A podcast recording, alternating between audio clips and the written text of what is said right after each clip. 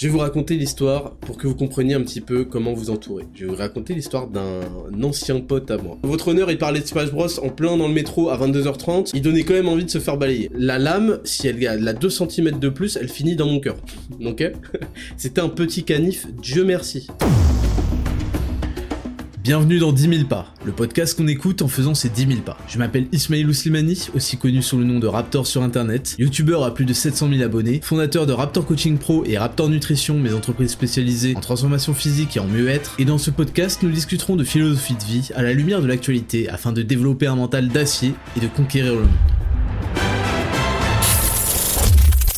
Bonjour à toutes et à tous et bienvenue en 10 000 pas saison 2, le podcast le plus réel du game, le plus écouté du game, le plus long du game, le plus authentique du game, le plus intéressant du game et le plus système immunitaire du game. Vous allez voir aujourd'hui, c'est un sacré morceau qu'on va aborder et ça va vous intéresser, je n'en ai aucun doute car je suis le podcast le plus intéressant du game, bien sûr. On se retrouve en ce dimanche 8 octobre 2023 pour l'épisode numéro 6 de 10 000 pas saison 2. Et vous m'avez reconnu à ma voix exceptionnellement agréable à écouter, je suis évidemment le Raptor.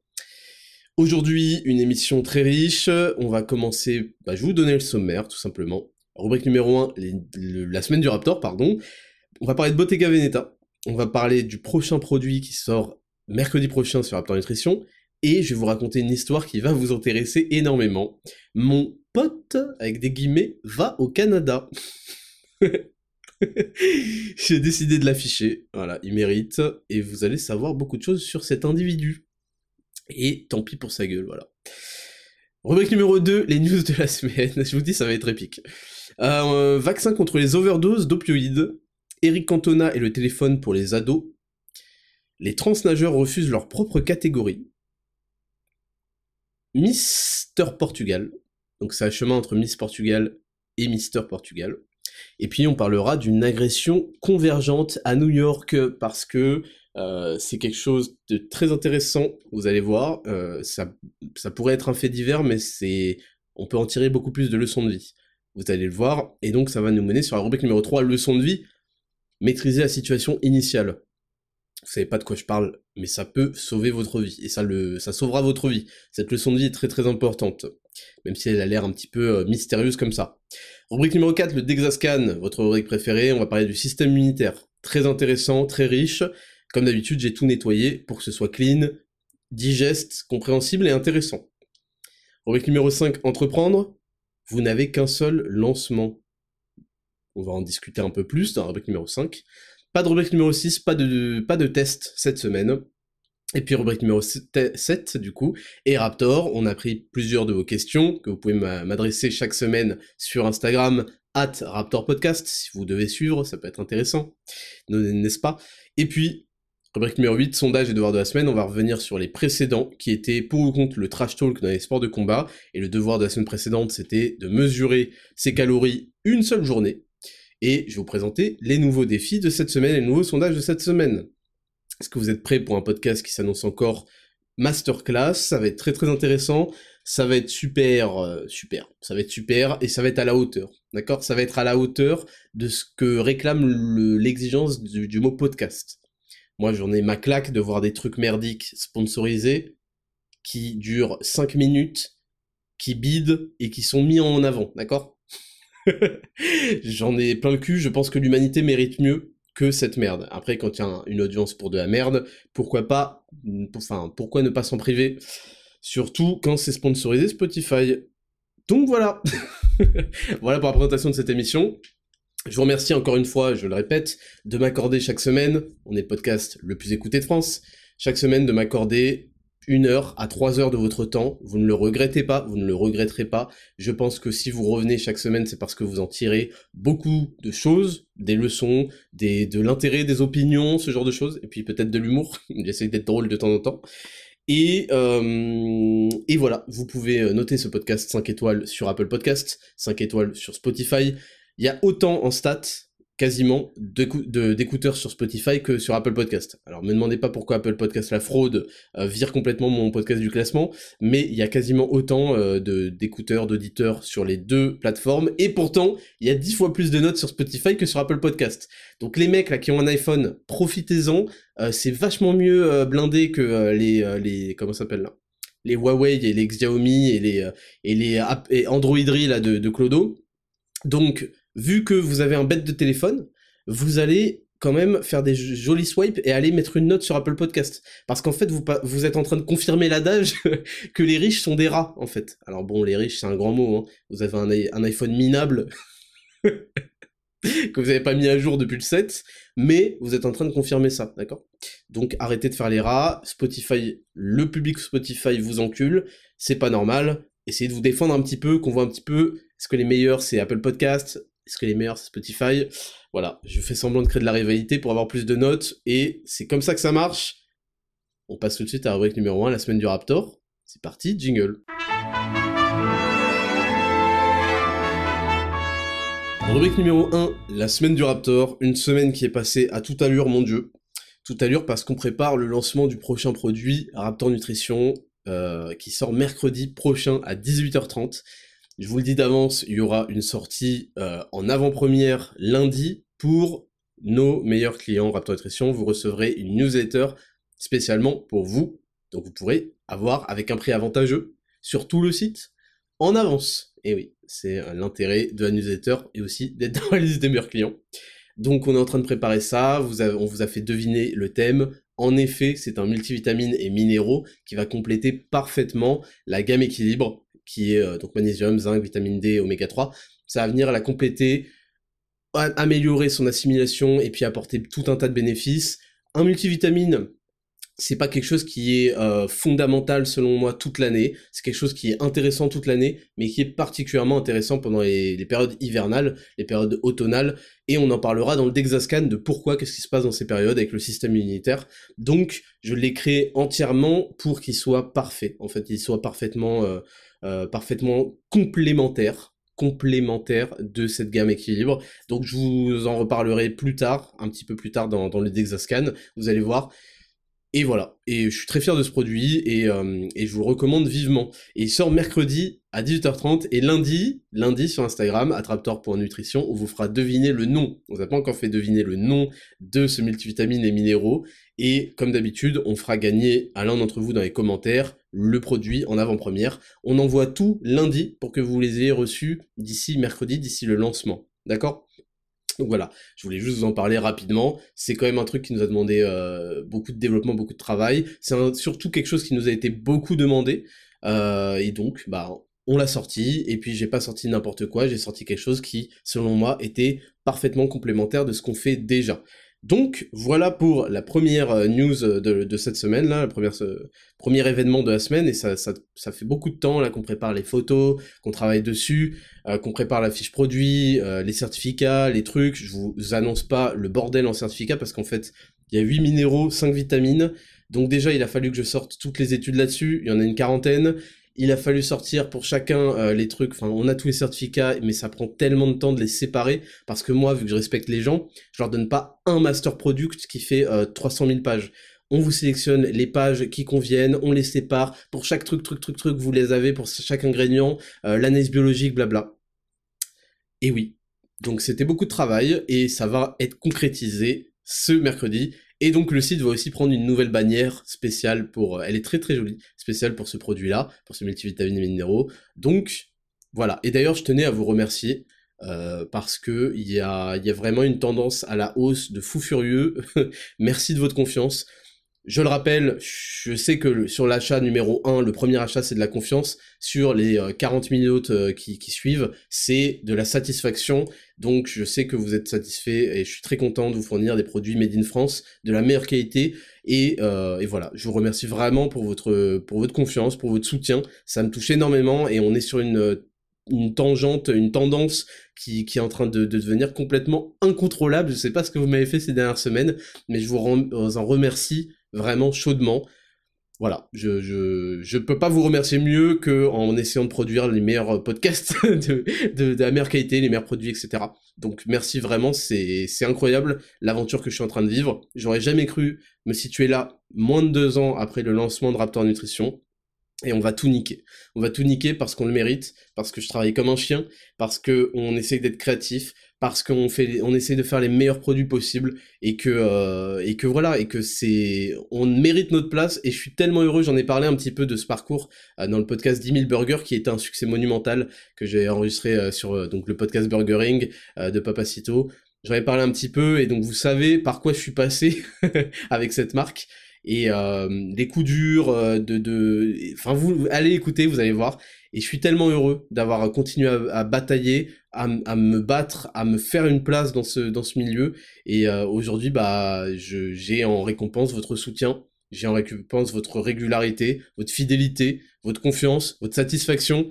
Et c'est des choses qui me rendent heureux, voilà. Donc c'est à moindre des choses que je vous témoigne de cette reconnaissance réellement. Merci, et c'est que le début, et vous inquiétez pas, je veille au grain pour que ne sortent que des masterclass et des bangers. Je vous respecte trop, et je vous dois ce respect, et c'est comme ça que j'ai créé cette relation, et qui dure depuis 2016. Depuis 2016, j'ai Raptor Coaching Pro. Je respecte trop, et je me respecte trop parce que si j'ai envie de consommer mes produits, hein, il s'agit pas de faire de la merde et d'aller acheter ailleurs, pour faire des trucs nuls ou sous-optimaux ou je sais pas quoi. Donc on va tout déchirer, merci à vous. C'était pour la première news de cette semaine. Deuxième news, je voulais faire une petite dédicace à Aude de chez Bottega Veneta. Bottega Veneta, c'est quand même une grosse pointure dans le traitement du cuir, dans la maroquinerie, on peut dire. Bon, si vous connaissez pas, en gros, c'est le Hermès italien. Bottega Veneta, c'est très très solide, et bah, c'est là, en fait, pour ceux qui me demandaient où j'avais acheté ma sacoche. Je vous expliquerai d'ailleurs pourquoi j'ai acheté une sacoche, parce que c'est quelque chose que je faisais pas du tout avant, et ça, c'est pour une bonne raison. Je vous expliquerai le jour où on en parlera plus en détail. Je suis désolé de délayer ce sujet, il est fondamental, mais j'ai besoin de faire quelque chose de très carré pour que vous ayez tous les éléments possibles sur ce sujet-là. Je sais pas de quel sujet je parle, mais vous le saurez bientôt. Donc Bottega Veneta, je voulais faire une dédicace à Aude qui travaille là-bas et qui en fait écoutait le podcast, a découvert le podcast récemment et s'est dit mais putain mais c'est à lui que j'avais vendu cet été truc et donc elle m'a recontacté pour me faire un petit cadeau pour moi et pour ma femme Betty. Donc voilà, merci à elle, c'était très cool, et bah, vu qu'elle écoute, bah, elle sera contente que je la cite dans ce podcast. Et puis on va finir sur l'histoire de la semaine, alors là, accrochez-vous bien. Accrochez-vous bien, j'ai beaucoup réfléchi à si je devais ou pas en parler dans le podcast, parce que vous savez, moi j'aime pas afficher, même des gens qui ont été proches de moi, j'aime pas afficher des potes, des trucs, évidemment. Par contre, quand je mets 5 guillemets à potes, c'est qu'il y a un souci, et c'est vrai que c'est délicat. Alors je précise que quand j'affiche les gens, à l'avenir si j'affiche quelqu'un, c'est que vraiment, il l'a mérité. Voilà, il l'a mérité, mais là je pouvais pas laisser passer ça. Je vais vous raconter l'histoire pour que vous compreniez un petit peu comment vous entourer. Je vais vous raconter l'histoire d'un ancien pote à moi. Enfin c'est pas qu'on est plus potes, c'est que bon voilà, voilà, je vais vous raconter, vous allez comprendre. Vous savez que je suis quelqu'un de très généreux et de très gentil. Donc ce pote en question, et voilà, on sortait, bon, et il a toujours été un petit peu bizarre dans son comportement. Je me souviens qu'un jour on devait aller au bar avec des potes, et il s'est ramené en cosplay, va savoir pourquoi. Bon, il était dans son délire, mais je l'aimais bien, il n'y avait pas de souci. Les temps passent, bon, il se trouve qu'il fait un master en études de l'art, ou je sais pas quoi. Un truc de guignol, quoi. Mais ça le regarde. Ça le regarde, et puis je me souviens qu'on parlait, à l'époque, j'étais en train de créer ma chaîne YouTube, je crois qu'elle marchait déjà et tout, et il me demandait, ouais, mais j'aimerais bien travailler, je sais pas quoi, est-ce que t'aurais des idées? Et donc je lui disais, écoute, je pense qu'il y a un truc que tu devrais apprendre à faire, c'est maîtriser Photoshop et Premiere Pro et tous ces outils-là, parce que c'est des outils vraiment fondamentaux. C'était à l'époque, hein, donc il y avait beaucoup de business sur les miniatures, sur les montages vidéo, sur les trucs, et d'ailleurs il y en a encore, même si le marché est un peu saturé. Mais je lui avais expliqué ça, je lui avais dit, écoute, là t'as des études, je vais te dire clairement, tu vas passer ton master et ensuite tu vas trouver aucun emploi parce qu'en fait on se branle totalement du non-savoir que tu as accumulé pendant ces 5 années au lieu de faire un truc intéressant. Donc il le fait quand même, et je lui dis bah ce que tu fais c'est qu'en fait tes heures libres, au lieu de te branler et d'aller à des festivals de merde, tu les utilises pour apprendre à maîtriser ces outils. Bon voilà, moi je lui donne ce conseil parce qu'il me l'a demandé. Il a jamais appliqué. je vous dis pas à quel point aujourd'hui il est dégoûté de pas avoir écouté. Mais il pourrait toujours s'y mettre, mais c'est le principe hein, de ces gens-là, c'est qu'en fait ils pensent qu'il y a un moment que c'est trop tard pour travailler. Ça les arrange bien d'ailleurs. Bref, bon, jusque-là on s'en fout, je veux dire, il y a aucun souci, je lui ai dit ça. Ce pote, un jour, et d'ailleurs ça fera partie de la leçon de vie, un jour on est 4 personnes, on va au marché de Noël à Paris. C'est pour ça qu'aujourd'hui je me méfie beaucoup des marchés de Noël. Et à l'époque on n'est pas très au courant, un peu naïf, on n'est pas au courant de la situation réelle. Et on y va donc le 26 décembre je crois, ou 25, non pas le 25, faut pas abuser, mais on y va le 26 ou le 24. Non, attends, pas le 24 c'est sûr, mais dans ces eaux-là, vous voyez, un jour avant ou un jour après Noël, voilà. Et on rentre dans le métro autour de 22h30, grave erreur. Alors, si vous ne le savez pas, à Paris en tout cas, mais dans les grandes villes, je pense, vu l'état catastrophique de ce pays, pendant les grosses fêtes, vous allez justement pas trouver un rat dehors, parce que les gens sont en famille à profiter de l'amour de leur famille. Et vont rester dehors des individus frustrés, qui détestent justement parce que ils n'ont pas cette occasion-là, ou je sais pas, qui sont très très très en colère parce qu'il y a des gens qui sont heureux autour d'eux et eux ils ont une vie de merde. C'est pas de leur faute, depuis le début leurs parents leur donnent pas d'amour, truc, on connaît la chanson. Bon, je suis d'accord en partie avec cette chanson là d'ailleurs. Et donc eux ils traînent là pour agresser des gens. Bon, c'est très clair, c'est pour agresser des gens. Donc on rentre ce jour-là du métro à 22h30 par là et il y a ces gens-là. Moi je les identifie immédiatement parce qu'en fait j'ai pas le cerveau nettoyé, j'ai pas subi de brainwash, j'ai pas subi de propagande, donc en fait je suis capable d'avoir un instinct. Faut comprendre que tous les gauchistes et compagnie, pour ne pas lutter contre la propagande parce qu'ils en avaient peur, parce que c'était trop dur, ils ont cru éviter la guerre. En fait la guerre, elle a été déplacée sur eux, ils font la guerre contre eux-mêmes, ils ont supprimé leurs instincts. Vous allez le voir dans les news de la semaine, on va en reparler. Donc, vu que moi j'ai encore tout mon instinct et que je suis au courant de la vie, en fait, j'observe un petit groupe de mercenaires, on va dire, bien que ce serait leur faire trop honneur, parce que vous savez que moi j'ai joué à Fire Emblem, j'ai joué à plein de jeux où les mercenaires c'est quelque chose de stylé, etc. Donc, un petit groupe dans la même rame, je sais pas comment ça s'appelle, le même wagon quoi, la même voiture de métro. Et on est 4, donc on est 3 à bien les avoir observés, mais le 4ème, oh bah alors mon petit, dans tes études d'énormes gauchistes, on t'a pas appris à te méfier? Bah oui, bah ils sont comme ça ces gens. Le 4ème, non, pas de préjugés, pas d'instinct, rien. Il continue, il sort son téléphone, il fait du bruit. Vous savez que je vous dis souvent de la boucler. Je vous dis souvent de la boucler quand vous êtes en terrain hostile ou dangereux. Parce qu'en fait, vous ne faites qu'envoyer des signaux. En tout cas, quand vous parlez, parlez avec une voix grave, parlez de manière sûre de vous. Ne faites pas les débiles mentaux à faire « Regarde, le mec qui a sorti Smash Bros, en fait, il a une nouvelle extension et Pichou, en fait, il a plusieurs skins, mais il y en a un, il est déguisé en Sam de... » Ferme ta gueule. Ferme ta gueule, parce qu'en fait, je comprends tout à fait les agresseurs. Là, en fait, je suis en train de plaidoyer au tribunal. Votre honneur, c'était quand même un gros fils de pute, tu comprends? Bon, votre honneur, il parlait de Smash Bros en plein dans le métro à 22h30. Il y avait quand même une bande de 4 noirs d'éther.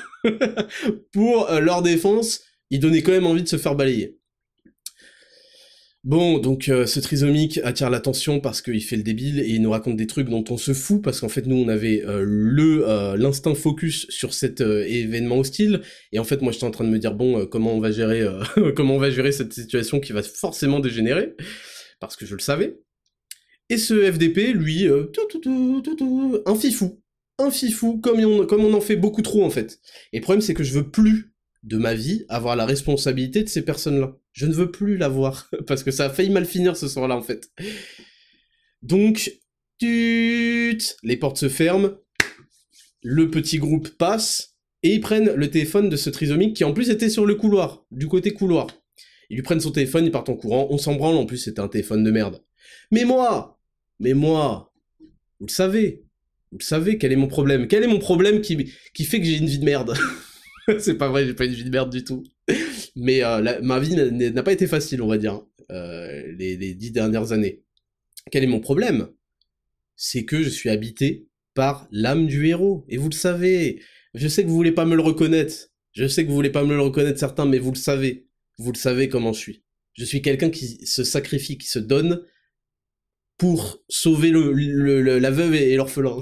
De moins en moins. Aujourd'hui, de moins en moins, je vous l'avoue. Je vous l'avoue que les punaises de lit, au repas, ça me dérangerait pas pour ces gens qui ont aucune estime d'eux-mêmes. Mais bref.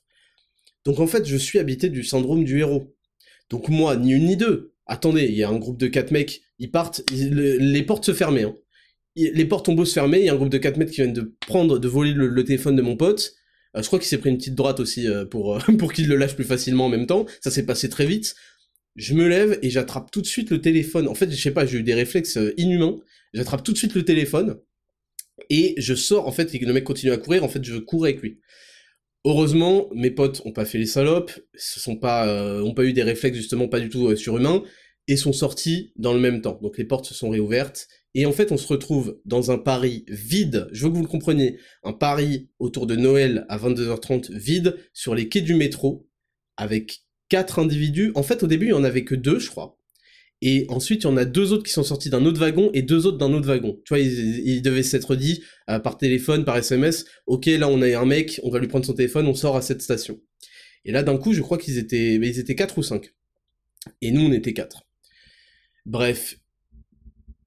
Aussi, je tiens quand même à le dire que c'est des gens qui savent pas se battre, c'est des gens qui sont nuls parce qu'on les a dominés. Et moi, en fait, j'ai jamais lâché ce téléphone. Je suis obligé de vous raconter ça pour que vous compreniez, en fait, à quel point ce mec m'est redevable. Donc, je suis allé chercher son téléphone jusque dans les enfers, là. J'ai jamais le lâché, je l'ai récupéré. À la fin du game, j'avais son téléphone, d'accord ? J'ai même explosé, entre guillemets, hein, sans exagérer, le mec qui l'avait pris. Et j'ai fait le pire truc à faire, c'est-à-dire que je l'ai bloqué au sol.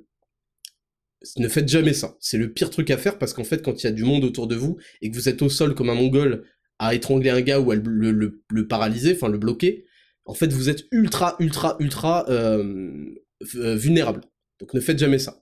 Je précise que ce soir-là, pour que vous sachiez que les vies se jouent parfois à rien et que c'est terrible en fait, ce soir-là j'aurais pu passer sur les quais pendant qu'un métro passe parce qu'il y a une bagarre sur les quais du métro avec des individus ruthless, comme disent les Américains, c'est-à-dire sans pitié. Aucune pitié, ils ont aucun projet de vie. Donc en fait, faut que vous le compreniez, finir en prison, truc, c'est même pas...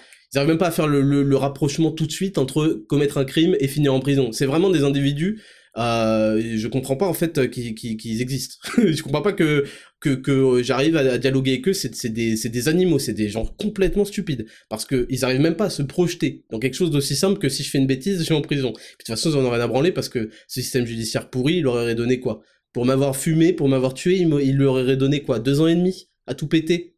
5 ans pour détruire des vies ? Bref.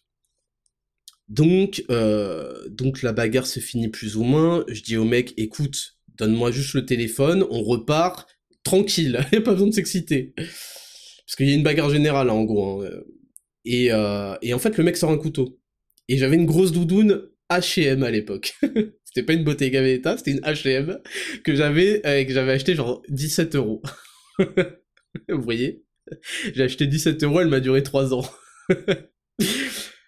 Il met un coup de canif, en fait, ça va que la lame était toute... En fait, là je me rends compte qu'aujourd'hui, les lames, les mecs ont des lames beaucoup plus grandes. La lame, si elle a 2 cm de plus, elle finit dans mon cœur. Ok ? C'était un petit canif, Dieu merci. Dieu était en train de surveiller, il a fait non, arrête. Il a fait attends, Ismail c'est un bon de ouf. Tu sais pas ce qu'il a à faire, attends gros, il y a une chaîne YouTube, elle doit démarrer de ouf. Attends, j'ai tout prévu. Allez, pop. Gros, là j'ai le calendrier, non ça colle pas. J'ai le calendrier, j'ai tout prévu. Chaîne YouTube qui perce, coaching qui change des milliers de vies, Raptor Nutrition, Raptor Podcast 10 000 pas. Non mais gros, là t'es en train de niquer mon game. Ton couteau, hop. Moins 2 cm. Le couteau a instant perdu 2 cm parce que c'était moi la cible. Donc le couteau traverse la doudoune et il traverse pas le reste. Donc il finit dans la doudoune en fait. Parce qu'en fait le mec pendant que je le tenais au sol, je regardais ses potes, je disais on arrête, nan. Et le mec a profité pour sortir discrètement un couteau de sa poche et m'a mis un coup de couteau, ok. C'est pas rigolo ce que je raconte, mais je suis obligé de le raconter parce que je ne supporte pas, vous voyez, ma peine de voir des gens se faire tuer en fait. Enfin je veux dire, des mecs qui se prennent des coups de couteau en sortie de boîte, sortie de trucs. J'essaie de leur éviter, grâce à tout ça dont je vais vous parler, parce que j'essaie de leur éviter de se trouver dans cette situation à la base. Quand on maîtrise la situation initiale, vous allez voir dans la leçon de vie, on peut éviter énormément de choses. Donc bref, pour un téléphone de merde, on a tous failli finir mort. Au moment où il a sorti le couteau, je me souviens que j'ai dit « Putain les gars, il y a un couteau au truc », on est parti en courant. Et l'individu qui se trouvait être mon pote, évidemment, il n'a aucune intuition, rien. Donc qu'est-ce qu'il fait comme tous ces gens? C'est pas de leur faute parce qu'en fait, le corps est violent et sécrète des hormones d'adrénaline, de cortisol, de ce que vous voulez. C'est le système... Run, fight, or stay. Je sais plus c'est quoi, c'est fly, fight, ou en gros, soit vous vous battez, soit vous vous enfuyez, soit vous restez paralysé. Je vous laisse deviner lequel il a pris. Alors, je préfère peut-être qu'il reste paralysé qu'il s'enfuit, parce qu'en fait, si tu t'enfuis alors que c'était ton pote qui va chercher ton téléphone, t'es vraiment la dernière des merdes. Donc, très compliqué, parce qu'au moment de sortir, alors il y a des escaliers pour sortir du métro, et les mecs nous coursent. Et là, en fait, ils ont leur couteau, ils veulent nous fumer. Cette soirée-là, je m'en souviens bien. Et donc, mon pote du portable, qu'est-ce qui lui arrive? Il passe son temps à s'effondrer, à tomber. Ses jambes ne le portent plus, parce qu'il y a trop de stress. Et qu'en fait, il a passé sa vie à fuir le stress. Donc ses jambes ne le portent plus. Donc il tombe 2, 3 fois. Et qui va le chercher pendant qu'il est tombé, alors que je suis à 15 escaliers de différence de lui, parce que je cours plus vite? Qui va le chercher? Moi, je vais le chercher, je le relève et je lui dis « Arrête !» Et on court, et troisième fois. Donc nos assaillants gagnent du terrain. Et par miracle, je vous jure, par miracle, on sort et il y avait la police. Je ne sais pas... Dieu m'a mis bien. Dieu, il a mis... Hop. Alerte rouge, urgence. Bon, les 2 flics, là, vous allez au McDo, bande de gros porcs, vous allez aller devant cette bûche de métro, par hasard, comme ça. Voilà, j'ai envie de faire un détour, c'est ça la raison que je t'ai mis dans la tête, enculé. Donc en fait les policiers ils étaient là, ils ont fait « Tiens, j'ai envie de faire un détour ». Ils sont passés pile devant mon métro, ma sortie de métro, vous savez qu'il y a plusieurs sorties de métro. Il s'est passé plein de choses cette nuit-là pour m'épargner, qu'est-ce que vous voulez que je vous dise. Et donc, on sort, on dit aux keufs, et les keufs ensuite ils voient les mecs en train de courir, et je suis sûr qu'ils ne les ont jamais rattrapés, bien sûr.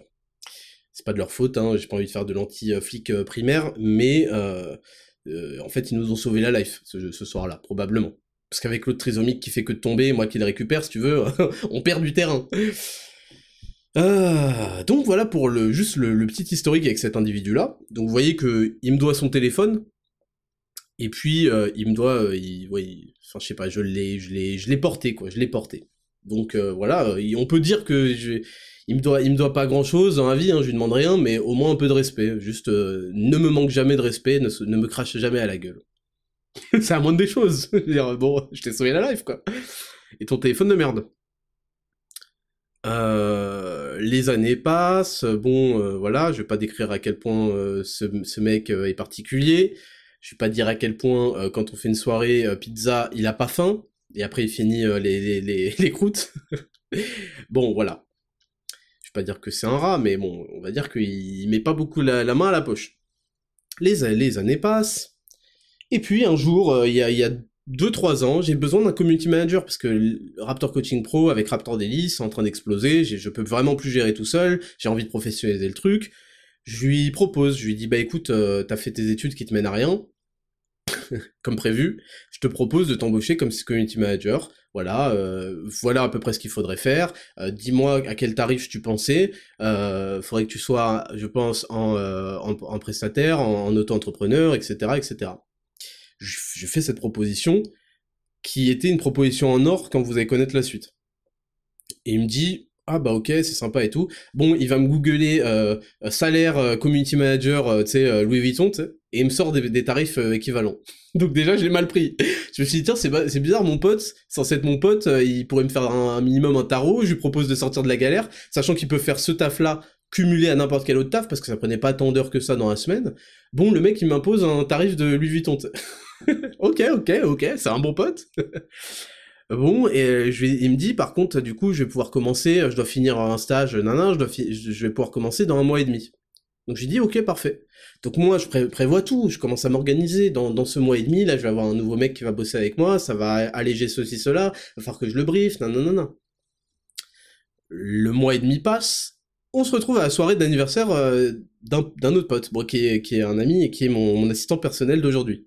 On se retrouve à son anniversaire. Je suis désolé, je vous raconte toute cette histoire, parce que je veux bien que vous compreniez, en fait, pourquoi je vous donne ces leçons de vie à chaque fois. On se retrouve à l'anniversaire, c'était 2 jours, Je me souviens, c'était le samedi, et puis on devait commencer le lundi avec la personne en question. On se retrouve samedi et tout, on commence à... Je me souviens, je coupe du fromage pour préparer la soirée, truc. Il est 20h.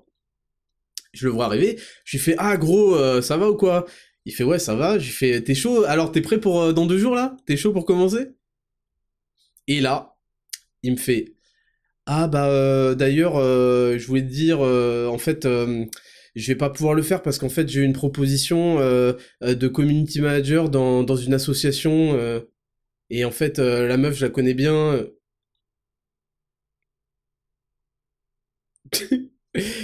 Ça fait 1 mois et demi que je prépare tout, on est 2 jours avant le truc, par hasard je suis allé à cette soirée là parce que je vais très peu aux soirées, que vous me connaissez, par hasard j'y vais, parce que c'était son anniversaire truc, à mon vrai pote pour le coup, par hasard j'y vais. Il m'apprend ça 2 jours avant, pendant qu'on coupe du fromage. Il me dit d'ailleurs, je voulais te dire, est-ce que vous vous rendez compte du manque de respect? Bon alors je suis très content finalement hein, que ce soit pas fait, heureusement, parce que le mec n'est pas du tout fiable, n'est pas du tout compétent d'ailleurs, je lui ai donné la chance de sa vie. Bon, est-ce que vous vous rendez compte du manque de respect, du manque de considération que ce mec avait pour moi, alors qu'en plus j'avais accepté son salaire mirobolant? Et en plus, il m'a lâché pour aller dans une association de merde, parce que les associations sont souvent des fraudes qui se nourrissent uniquement dans leur administration sur les dons, parce qu'il y avait une meuf qu'il connaissait, donc il m'a lâché pour une meuf qui ne lui donne même pas l'heure et qui ne veut pas le baiser, en fait. Vous comprenez la violence du truc? Donc il me le dit. Je fais « Ah, bah ok, bah je t'avoue que j'aurais apprécié être au courant. » Et je lui dis « Bon bah, qu'est-ce que tu veux que je fasse? Ok, bah nique. » Et en fait, suite à ça, en fait, mon pote, donc le mec du milieu, dont c'était l'anniversaire, a assisté à la scène, et en fait, il s'est dit, vas-y, je peux... Alors qu'il avait un taf, hein. Il avait un taf, il s'est dit, vas-y, je peux pas, il est dans la merde et tout, il avait prévu ça, vas-y, je vais l'aider, je vais faire... Et c'est comme ça qu'il a commencé en faisant le community manager, et puis au fur et à mesure, en fait, aujourd'hui, il est mon assistant personnel, il part en voyage avec moi à Londres, à Venise, à Florence, à je sais pas quoi... Et il est refait, en fait. Et il s'entraîne avec moi, et il est refait. Il est refait. Et oui, et c'est comme ça, en fait. C'est comme ça. Et donc, je lui avais donné cette occasion-là, cette opportunité-là, et il m'a foutu ce vent 2 jours avant, alors que j'avais besoin de lui. Bon, ok, je me dis, bon, de toute façon, c'est un signe du destin, il n'était pas fait pour, hein. Nick. Et quelques mois plus tard, j'étais encore actif sur YouTube, et quelques mois plus tard, je vais voir sur son Instagram, je sais plus pourquoi d'ailleurs, et c'est très rare que j'aille checker Instagram ou quoi, enfin l'Instagram de quelqu'un, et je vais voir sur son Instagram, je crois que quelqu'un m'avait dit « Ah, regarde la story qu'il a mis, tel mec, vas-y, mate-la ». Et j'essaye d'aller la mater, et je lui fais « Bah je trouve pas, c'est quoi son profil ?» Et on retape, on fait « Ah non, mais t'as peut-être oublié une lettre, un point ». Je lui fais « Bah non, je trouve pas son profil ». Il m'avait bloqué. Il m'avait bloqué, vous savez pourquoi il m'avait bloqué? Parce qu'en fait, il s'est fait monter la tête par tous ces gauchistes dans sa fac de merde qui ont aucun emploi et aucun avenir. Comme quoi j'étais un grand méchant d'internet, que j'avais des idées de fils de pute, etc. Et le mec m'a bloqué gratos comme ça. Genre, il m'a même pas parlé, truc, il m'a bloqué. Et je veux dire, pour vous, ça peut paraître gamin, MDR, il m'a bloqué, ah ouais, je l'ai bloqué. Mais en fait, c'est très très violent. Donc ce mec... à qui j'ai failli me faire planter, j'ai failli me faire jeter sur des quais pour lui récupérer son téléphone de merde, que j'ai soulevé, porté, quand il arrivait pas à se déplacer, alors qu'on se faisait courser par des gars qui voulaient notre peau. Je lui ai proposé l'occasion de sa vie, bon j'exagère à moitié parce que c'est quand même une bête d'occasion, je lui ai proposé cette occasion-là, il m'a planté 2 jours avant, j'ai rien dit, truc, tout le bien que je lui ai fait, ça a fini en manque de considération et en blocage. Donc, voilà. Et en fait, aujourd'hui, juste pour vous dire... En fait, ce que je vais vous dire, c'est que les destins se forgent par nos choix. Vraiment, ne croyez pas que vous faites pas de choix ou que c'est pas grave. Tout est grave. Tout est grave, les mecs. Je vous le dis, tous vos choix, vos non-choix, tout ce qui se passe dans votre vie tous les jours, ça forge le destin que vous aurez dans 10 ans. Et en fait, là, il a annoncé qu'il allait partir pendant 1 an au Canada. Et en fait, je me suis dit, mais qu'est-ce qu'il fait? Qu'est-ce qu'il fait, en fait? Comment ça se fait qu'il vogue de aucun emploi à aucun emploi? Et qu'est-ce qu'il fait? Pourquoi est-ce qu'il va au pire pays du monde, parce qu'il n'écoute pas mon podcast, hein, bien évidemment. Bah non, attends, il s'agirait pas de se faire chier, avoir un mec qui essaie de te secouer un peu et de te remuer pour que tu fasses des trucs bien. Ah non, ça c'est chiant. Non. Donc il écoute pas le podcast. C'est le podcast le plus écouté de France, mais il l'écoute pas, lui. Non, lui, il est meilleur. Il est bien meilleur. Il mérite mieux. Il mérite des podcasts de 3 minutes avec 1 minute de placement de produit, à la fin, 1 minute au début, et au milieu, une couillonne qui nous explique comment méditer dans un supermarché. C'est ça qu'il mérite. Donc, il est pas au courant que le Canada est genre le dernier endroit où j'ai envie de foutre les pieds avec l'Australie, à l'heure actuelle, en fait. Il est pas au courant que Trudeau... Parce que pour lui, Trudeau n'est pas un énorme gauchiste dégueulasse qui a foutu en l'air son pays à l'aide de sa population stupide. Il est pas au courant de tout ça. Il est pas au courant que le Canada est en train de contrôler l'information, à priver de bank account, de compte bancaire, des gens qui manifestaient contre le Covid, enfin contre les escroqueries du Covid. Il est pas au courant que là le Canada essaye de contrôler tous les podcasts pour qu'ils soient agréés par le gouvernement avant d'être publiés. Il est pas au courant de tout ça. Enfin, il est au courant, mais il voit pas le problème. Donc, de tous les pays du monde, il se dit le plus attractif, comme si on était en 2002, en 2002, en 2003, j'aurais compris. Il se dit le plus attractif, là, j'ai vraiment envie d'aller au Canada. Voilà. C'était juste toute cette longue histoire pour vous expliquer que les choix consécutifs mènent à une vie différente. Vraiment très très très différente. Parce qu'aujourd'hui, ma vie est extrêmement différente de sa vie à lui. Et je dis pas ça pour l'insulter ou quoi, c'est juste pour que vous compreniez que à force de pas faire les choses, de pas vous confronter, de pas avoir de gratitude, de pas avoir de loyauté, de pas avoir de colonne, d'être un phasme et un enculé. Ça c'est pour le pire, mais au pire vous êtes neutre, et ce qui est jamais bon, à ne pas faire les choses que d'autres ont faites, mais vous n'imaginez pas la situation dans laquelle vous auriez pu vous retrouver, et dans laquelle en fait vous allez finir finalement. Et les choses se construisent, et je l'ai vu, et je commence, et plus les années passent, et plus je le vois, cet écart creusé. Donc c'est pas pour rien que je vous dis creuser l'écart. C'est pas pour rien que je vous dis de faire les choses. Ce jour-là dans le métro, si j'avais pas jamais fait un tout petit peu de muscu, si jamais j'avais pas fait 2 années de jujitsu, même si c'est pas le bout du bout, hein. Si j'avais pas fait tout ça, j'aurais été incapable de me protéger, ça aurait encore plus mal fini. Donc tout ce que je vous dis, c'est pour vous dire que tout ce que je vous raconte, elle a déjà un fondement dans mon histoire. Et elle a une importance phénoménale pour qui vous voulez être demain, dans 2 ans, dans 5 ans. Est-ce que vous avez envie d'avoir honte de vous ou pas? Moi, j'ai pas honte de moi, je suis très très fier de moi. Et ma situation est magnifique. Et je sais pas si lui, il a des souvenirs, s'il s'en rend compte, mais au moins, parce que ces gens-là ne se rendent même pas compte.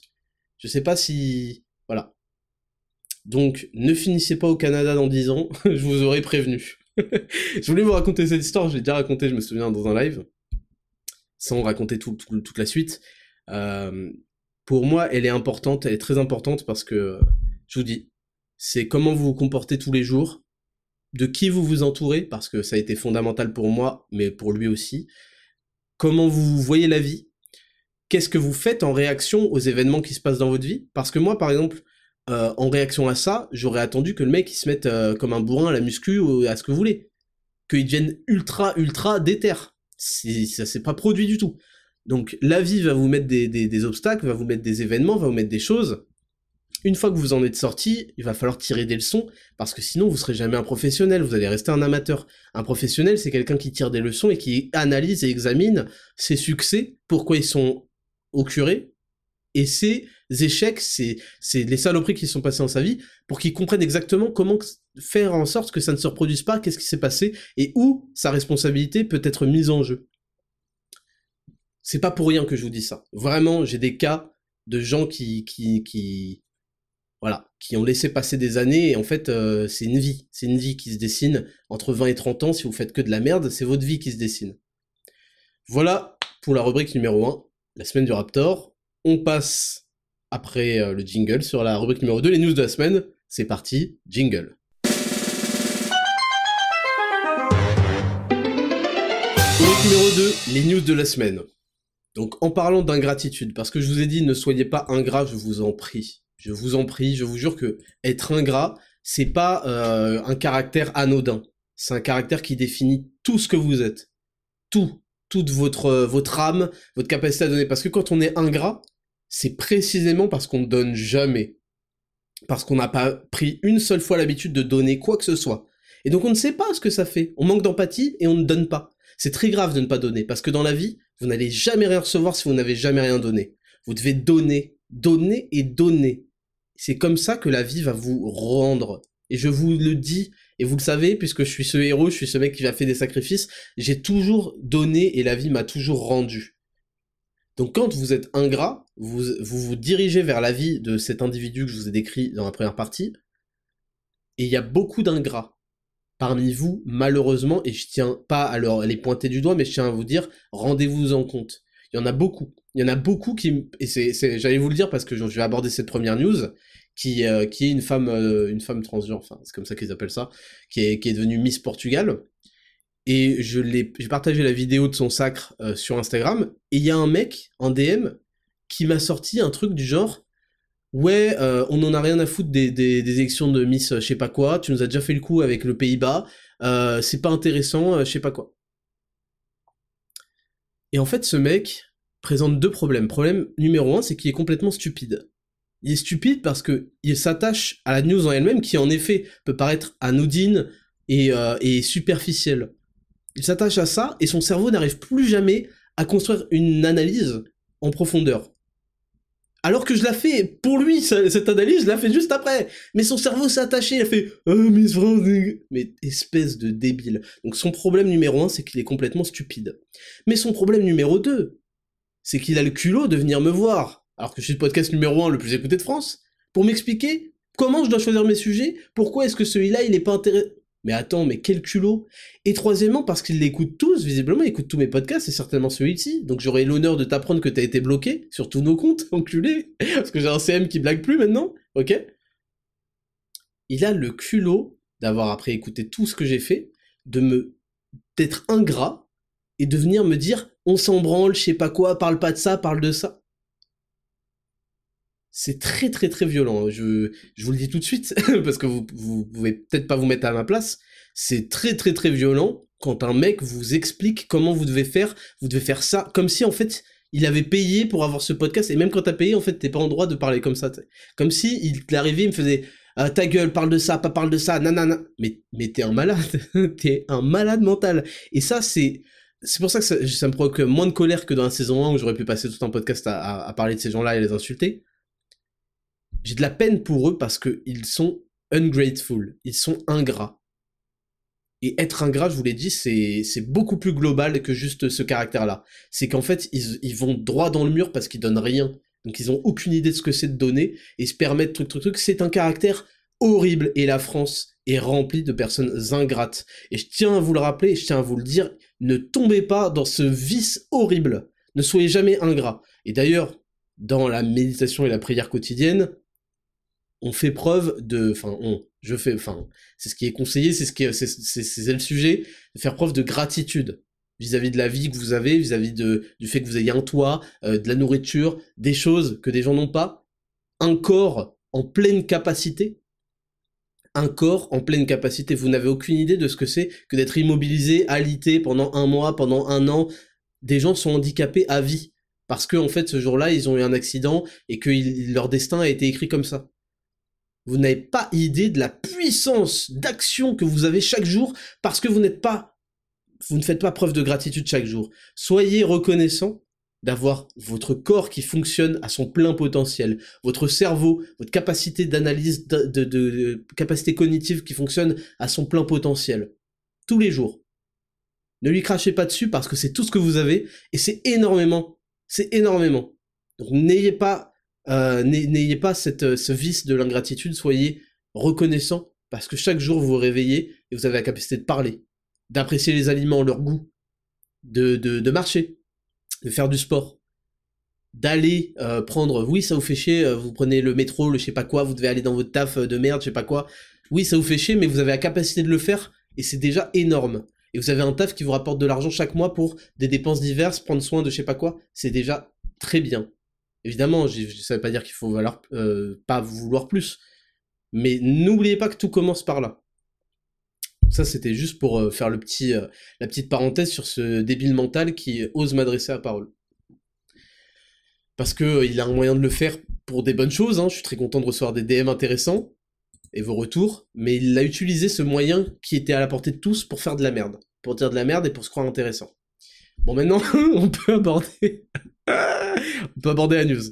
Première news, vous savez que j'aime commencer les news de la semaine par une news rigolote. Une femme transgenre sacrée Miss Portugal, une première historique. Cette récompense fera date, une femme... C'est rapporté par le Parisien. Une femme transgenre... J'ai toujours du mal avec cette appellation, mais bon. A pour la première fois remporté le titre de Miss Portugal et va concourir avec une autre femme transgenre Miss Pays-Bas pour le titre de Miss Univers au Salvador, ont rapporté vendredi les médias portugais. Marie Machete, une hôtesse de l'air âgée de 28 ans, blablabla. Donc le truc est aussi hôtesse de l'air. Désolé, mais je vais pas dire la meuf. C'est hors de question que je dise la meuf et aussi hôtesse de l'air, et je vais pas dire le mec parce que les gens vont croire que je suis un méchant. Donc je dis le truc, ce qui est encore pire. Fière d'être la première... Alors, je vous fais en portugais. Fière d'être la première femme trans à disputer le titre de Miss Univers Portugal. Je suis désolé, je sais pas pourquoi il fait ça. Ah, c'est affreux. Avait-elle décrit sur les réseaux... Parce qu'elle a cette voix-là, en fait. Elle a la voix rauque. Je ne l'ai pas entendu, mais je l'affirme. Avait-elle écrit sur les réseaux sociaux avant de reporter ce concours de beauté. Pendant des années, il ne m'a pas été possible de participer... C'est horrible, c'est même pas marrant. Je crois que c'est même pas marrant et que vous êtes consternés là dans vos écouteurs, donc j'arrête. Et aujourd'hui, je suis fier de faire partie de cet incroyable groupe de finalistes. Je suis désolé, mais les travelots brésiliens, c'est la blague qu'on sort depuis le collège, les bois de Boulogne, les travelots brésiliens. Maintenant, ils sont Miss Portugal. C'est bon, fallait que vous payiez un jour. Bon, il y a une suite à l'article, mais je vais pas la lire. Pourquoi est-ce que je vous parle de ça ? Pour répondre à l'abruti mental qui m'a posé une question stupide. Je vous parle... Je suis infernal. Je vous parle de ça parce que je veux que vous compreniez deux choses. Je vous en ai déjà parlé dans Miss Pays-Bas, qui est aussi un transsexuel, que les concours de beauté, normalement, récompensent les attributs féminins. Or, les attributs féminins des trans sont acquis par de la chirurgie et par des thérapies hormonales, et les chirurgies sont interdites dans les concours de Miss, normalement. Donc, en fait, on est censé récompenser les femmes au naturellement, alors évidemment, il y a du maquillage pour mettre en valeur, etc., mais qui, naturellement, sont dotés de traits caractéristiques qu'on trouve magnifiques, c'est un concours de beauté, chez les femmes. Donc je vous avais déjà parlé de ça, qui était en fait avec des règles différentes, visiblement, par inclusivité. Deuxièmement, je vous avais expliqué que c'était violentissime pour les femmes, qui se faisaient retirer un concours de beauté qui leur est réservé, par un usurpateur, c'est clairement une imposture, et c'est pareil dans le milieu du sport. On a des femmes dont c'était peut-être la possibilité, parce qu'elles ont naturellement été dotées de très bons atouts, et c'était leur possibilité d'accéder à tout un mode de vie, à de la fame, à une carrière, etc., par leur beauté. On leur a retiré ça, parce qu'on s'en branle après des dauphines. Hein. Et on leur retire ça, et on sent très bien que... En fait, c'est ça, c'est que comment ça se fait qu'on est au courant que c'est un trans ? On devrait pas, c'était ça que je vous soulignais. On devrait pas être au courant que c'est une personne trans. Si elle est si belle femme, de faire « Mais non !» À la fin, il fait « Oui, alors, je voulais vous dire que... » En fait, je suis trans. C'est ça qu'en fait... Non mais je suis horrible, en fait. C'est horrible, mon imitation est horrible, je sais pas pourquoi j'insiste. C'est absolument gênant. À la fin, on devrait faire « Mais non, la vie de ta mère !» t'as une bite et tout. Tu vois, c'est ça en fait la réaction à la fin. Mais là, on est au courant dès le départ que c'est un trans. Vous comprenez ? Donc tout est biaisé, tout est faux, tout ça c'est un agenda politique, évidemment. Mais ça, c'était la première partie de l'analyse qui est pas si intéressante que ça parce qu'elle est redondante. La deuxième partie, celle qui est effrayante, c'est la cérémonie de la remise de la couronne. C'est ça qui est effrayant. Vous avez pas compris, c'est ça qui est effrayant. En tout cas, moi, ça m'effraie. On a toutes les meufs qui font « Ouais !» Elles sont dégoûtées au fond d'elles, mais elles ont la pression, parce que sinon elles vont tout perdre, et elles comptaient sur ce concours pour gagner des choses. De la visibilité, des followers sur Insta, une carrière, des placements de produits, je sais pas quoi, des égéries de tel truc, des voyages. Elles comptaient là-dessus. Forcément, sinon elle n'aurait pas participé à ce concours. C'est pas juste pour dire miroir, mon beau miroir, je me demande si je suis la plus belle du Portugal. Sinon, tu fais pas le concours et tu fais comme toutes les grosses devant leur télé, tu fais ouais, je suis plus belle qu'elle. Ok? En mangeant des sushis et des chips. Des sushis à 2€ là, achetés à Leclerc. Elles sont toutes en train d'être effrayées. C'est notre faute. Vous comprenez, quand je vois des femmes effrayées, je m'en veux. Je m'en veux. Parce que on n'a pas été à la hauteur. On s'est fait avoir et on n'a rien dit et on continue à rien dire. Oh, ce sera sûrement passé d'ici 10 ans. Ah bon? À quel moment un problème, c'en est qu'un mineur hein, celui-là, mais c'est pour que vous compreniez, à quel moment de la vie, de votre vie, vous avez laissé un problème se tasser, à part en comptant sur votre système immunitaire, et ça s'est amélioré en fait. Quel problème de la vie politique, un problème en le laissant se tasser, s'est amélioré. Ça va faire que s'empirer. Et oui, et personne n'a de plan, de qu'est-ce qu'on peut faire pour ça, truc, ça passe, et ça s'empire. Et moi je m'en veux parce que je vois des femmes terrorisées, qui sont obligés de faire « Ouais, bravo !» Parce qu'en fait, elles savent qu'elles vont tout perdre. Elles vont tout perdre si elles osent ne pas être contentes. Comprenez ? Elles osent se sentir volées. Ah bon, tu te sens volée ? Pourquoi ? Et bah alors, t'es transphobe, t'es ok, bah en fait, elles sont cancel de tout, elles se font dégager. Et donc on a ces meufs-là qui... Et puis, deuxième chose, ça nous montre bien que... Moi, je suis désolé, si c'était un concours de mecs, il n'y a aucun mec qui applaudirait, en fait. Aucun mec n'applaudirait parce qu'une meuf déguisée en mec a gagné le concours de muscu ou de beauté ou de je sais pas quoi. Aucun. Il serait là, il ferait mais attends, mais... En fait, vous comprenez, il y a cette capacité d'hypocrisie qui est extrêmement dangereuse. Parce que si on est capable d'applaudir alors qu'on souffre et qu'on n'est pas d'accord, c'est fini. C'est la définition. Si on est capable d'applaudir, d'encourager quelque chose avec lequel on est en profond désaccord et qui nous a fait du mal et qui a ruiné notre vie, ça va jamais s'arrêter. C'est finito. Donc c'est-à-dire que vous êtes esclave de la pression sociale. Et ça ne m'étonne pas. Venant des femmes, ça ne m'étonne pas, c'est normal. Elles sont forcément esclaves de la pression sociale. Elles sont forcément très, très, elles ont très peur d'être exclues du groupe, de ceci, cela, et c'est normal, ça ne me choque pas. Par contre, ce qui me choque, c'est que en fait, c'est la situation qui a amené à cette situation-là, c'est tout le reste en fait. Donc voilà pourquoi cette news, pour moi, elle est importante. Parce que on a failli en fait, on a failli, c'est irrécupérable, c'est ce qui vient de se produire. Et ça va jamais changer parce que les gens font « Ah ouais, ok, next ». Voilà pour la news numéro 1. News numéro 2, toujours dans le même thème, je trouvais ça intéressant. Slate, faute d'inscription, il n'y aura pas d'athlète trans à la Coupe du Monde de Natation.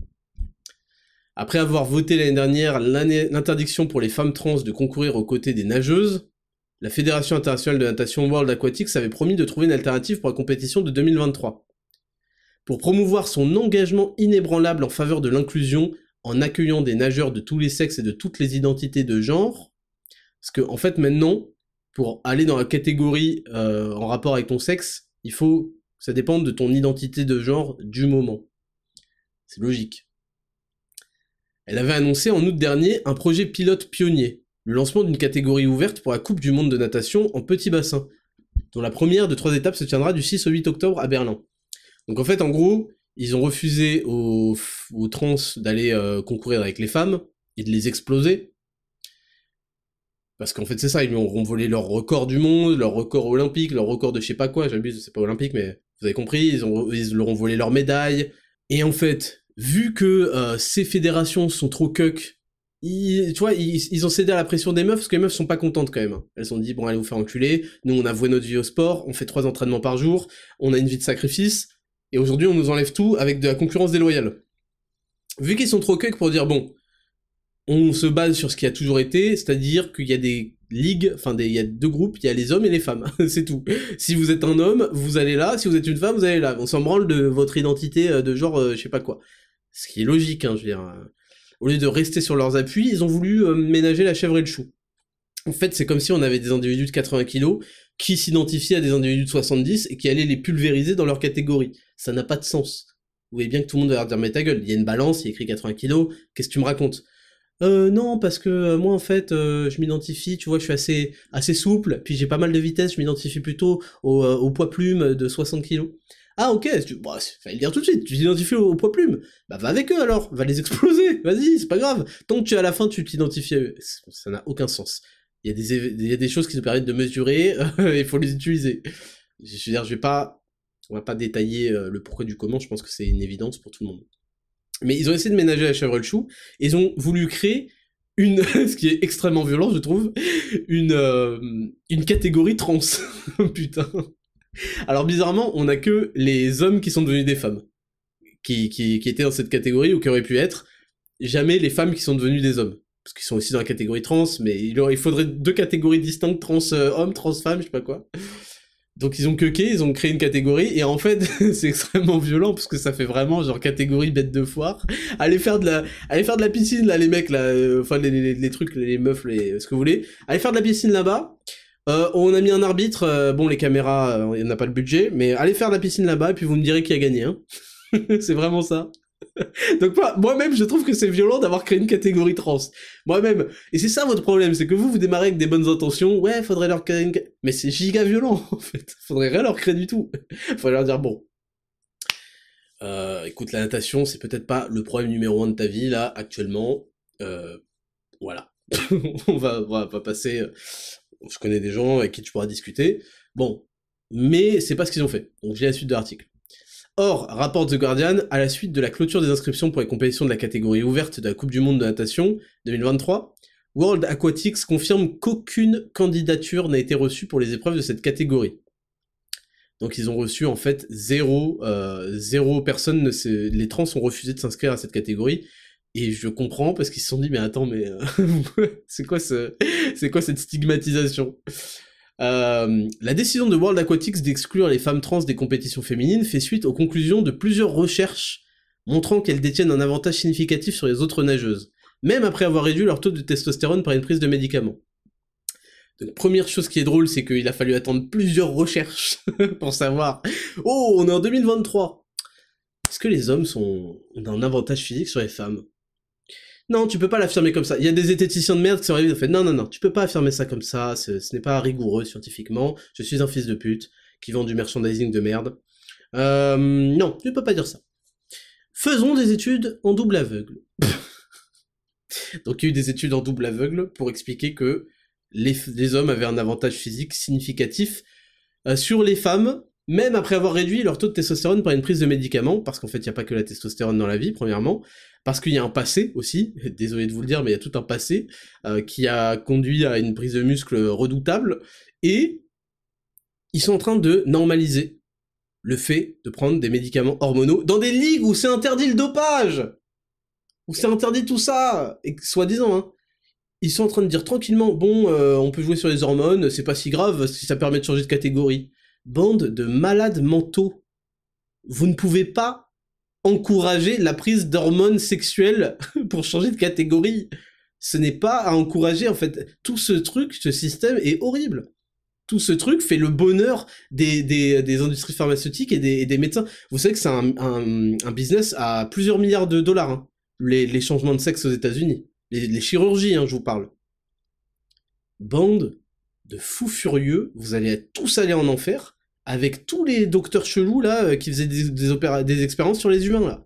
Tous ceux qui ont fait des délires à la Mengele et compagnie, vous allez aller avec eux. Parce que vous êtes en train de couper des sgags. Vous coupez des sgags en bloc opératoire et vous injectez des hormones sexuelles à des gens. Putain, mais c'est dingue. Bien que l'initiative n'ait pas connu de vif succès, World Aquatics se dit prête à la réitérer éventuellement lors des championnats pour les nageuses âgées de plus de 35 ans, je sais pas pourquoi. D'autres disciplines comme l'athlétisme et le cyclisme réfléchissent à la possibilité d'ouvrir leurs portes, les portes de leur compétition à des sportifs trans. Donc vous voyez, ils essayent de queuquer, mais à moitié, et en fait ils créent des trucs horribles. Donc voilà, je voulais juste vous lire cet article pour que vous sachez ce qui se passe un petit peu dans le domaine du sport. Ils savent pas, parce qu'ils voient que quand les athlètes, ils veulent pas faire preuve de discrimination, de transphobie, de je sais pas quoi. Quand ils voient que les athlètes pulvérisent les records des meufs, bon bah ils disent ça se fait peut-être pas pour les meufs, elles ont l'air de gueuler, elles sont pas contentes. La meuf en question, il y a une nageuse italienne qui s'en est plainte, elle a été harcelée, menacée de mort par toute cette secte de malades mentaux là. Et puis du coup ils essaient d'ouvrir un truc, mais du coup ça colle pas, parce qu'en fait il va pas y avoir d'audience, hein. Enfin je sais pas. Est-ce qu'il y aurait de l'audience pour voir la ligue transsexuelle de natation? Je ne sais pas, peut-être. Peut-être que les gens sont bizarres, hein. Bon, next news, on va pas passer la journée là-dessus non plus. Je vais vous parler d'Eric Cantona. Eric Cantona, je vais vous passer une vidéo qu'il a faite sur Instagram. Je vous la passe tout de suite. Elle concerne l'utilisation des téléphones et les adolescents.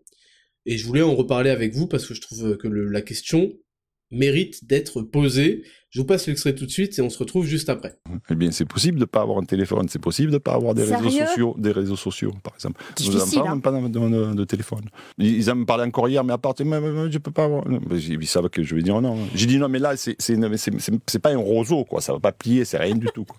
Voilà, c'est comme ça, c'est bien en place, c'est bien enraciné, ça ne bougera pas, quoi. Et justement, c'est pas les isoler aussi. À 13 ans, c'est difficile de dire à son gosse bah non, pas de portable, alors que tous les potes en ont un, quand même. Eh bien, ils font d'autres choses. Ils font d'autres choses. Le temps que d'autres passent devant un écran, à faire pas forcément des choses super intéressantes, quoi. Ben, ils peuvent le passer à faire de la musique, à faire du sport, à peindre, à s'ennuyer. C'est très important de s'ennuyer. On a oublié qu'on pouvait s'ennuyer. C'est très important. Mais c'est très, très important. Ça développe l'imaginaire. Je vous tire mon chapeau. Hein. Eh bien, c'est pas compliqué. Ah bon ? Non. Le truc, c'est de jamais dire oui à un moment donné. C'est à peine on cède, c'est terminé. Parce que ça a été créé pour... Il y en a, ils utilisent ça dans le berceau. Hein. Pour être dépendant, très, très... Voilà. Et il y a la drogue, il y a l'alcool, et il y a les téléphones aujourd'hui et les réseaux sociaux. Il faudrait qu'on en prenne un petit peu conscience, quoi. Voilà, je passe pour un vieux con, mais je m'en tape. Alors, on va pas développer, je pense, aujourd'hui le sujet d'Eric Cantona, des téléphones pour les ados, parce que ça mène au sondage de la semaine. Je voulais vous demander cette semaine, est-ce que vous êtes pour ou contre l'utilisation des smartphones pour les ados ? Alors, on peut étendre la question aux enfants, on verra comment elle est posée. La semaine dernière, j'ai oublié de la mettre sur Spotify, le sondage, je suis désolé, je le mettrai cette semaine, ne vous inquiétez pas. Est-ce que vous êtes pour ou contre l'utilisation le fait que les ados aient des smartphones ? C'est autour de 11, 12, 13 ans. C'est une question que je trouve très intéressante. Alors lui, c'est drôle parce qu'il souligne un point qui est vrai, c'est que dans l'éducation des enfants, il faut savoir dire non, bien sûr, mais il faut savoir aussi ne pas flancher. Et c'est ça qui est dur parce que ça veut dire qu'il faut être tout le temps sur le qui-vive, ne rien laisser passer. Parce que, en fait, vous laissez passer une fois, vous vous faites bouffer et c'est fini, votre autorité n'a plus de sens parce que la règle que vous avez fixée n'est plus respectée, a pu ne pas être respectée, donc vos règles ne valent plus rien. Et c'est toujours très compliqué dans l'éducation de savoir quand est-ce que une règle doit vraiment ne jamais connaître merde, j'ai oublié le mot, d'exception. C'était pas le mot exact, mais c'est pas grave, ou pas, quelle gravité on attribue à cette règle qui doit jamais être brisée, ou que c'est pas grave s'il la brise de temps en temps, ce qui compte c'est qu'ils comprennent le principe, etc. Donc il y a cet aspect-là qui est intéressant, mais il y a surtout le téléphone pour les jeunes, alors on peut parler des enfants, on en reparlera je pense la semaine dernière plus en profondeur, mais il y a vraiment toute cette question, est-ce que selon vous, c'est le sondage de la semaine, les ados doivent avoir un smartphone ? Est-ce que ça doit être contrôlé ? Si oui, combien de temps, etc., etc. Parce que c'est vraiment un fléau, ça, faut s'en rendre compte. Et les gens vont creuser l'écart en s'en rendant compte. Je pense que il y a une génération là qui est sacrifiée, qui a été foutue en l'air par ça, par méconnaissance, par non-intérêt aussi des parents et de tout ça pour l'objet, parce qu'en fait, elles ont été absorbées dans les réseaux sociaux, dans TikTok en particulier, et là, leur cerveau miskine. Par contre, nous, là, on est en train de donner naissance à une nouvelle génération qui va avoir les clés de tout ça, j'espère, en tout cas pour ceux qui voudront faire l'effort, et qui saura que, par exemple, il faut pas... Et ça va faire l'écart de ouf, hein, ça va creuser l'écart de fou furieux. À 2 ans, un enfant peut avoir creusé l'écart par rapport à tout le reste, si on fait l'effort de pas lui donner 40 000 heures par jour à la tablette, le je sais pas quoi. Donc ça donnera lieu à toute une discussion, la semaine prochaine probablement, et je voudrais d'abord avoir votre avis, votre opinion, avant que moi je vous la partage. Ça risque d'être très intéressant. Et donc je rappelle que vous pouvez voter dans le sondage sur Spotify directement, sous le petit podcast là. D'ailleurs, pensez à mettre une petite note 5 étoiles, et vous pouvez aussi nous donner votre avis plus en profondeur, et on en lira certains la semaine prochaine, sur Instagram, @RaptorPodcast. Next news, on passe au vaccin aux États-Unis. Alors un nouveau vaccin, c'est rapporté par Ouest France.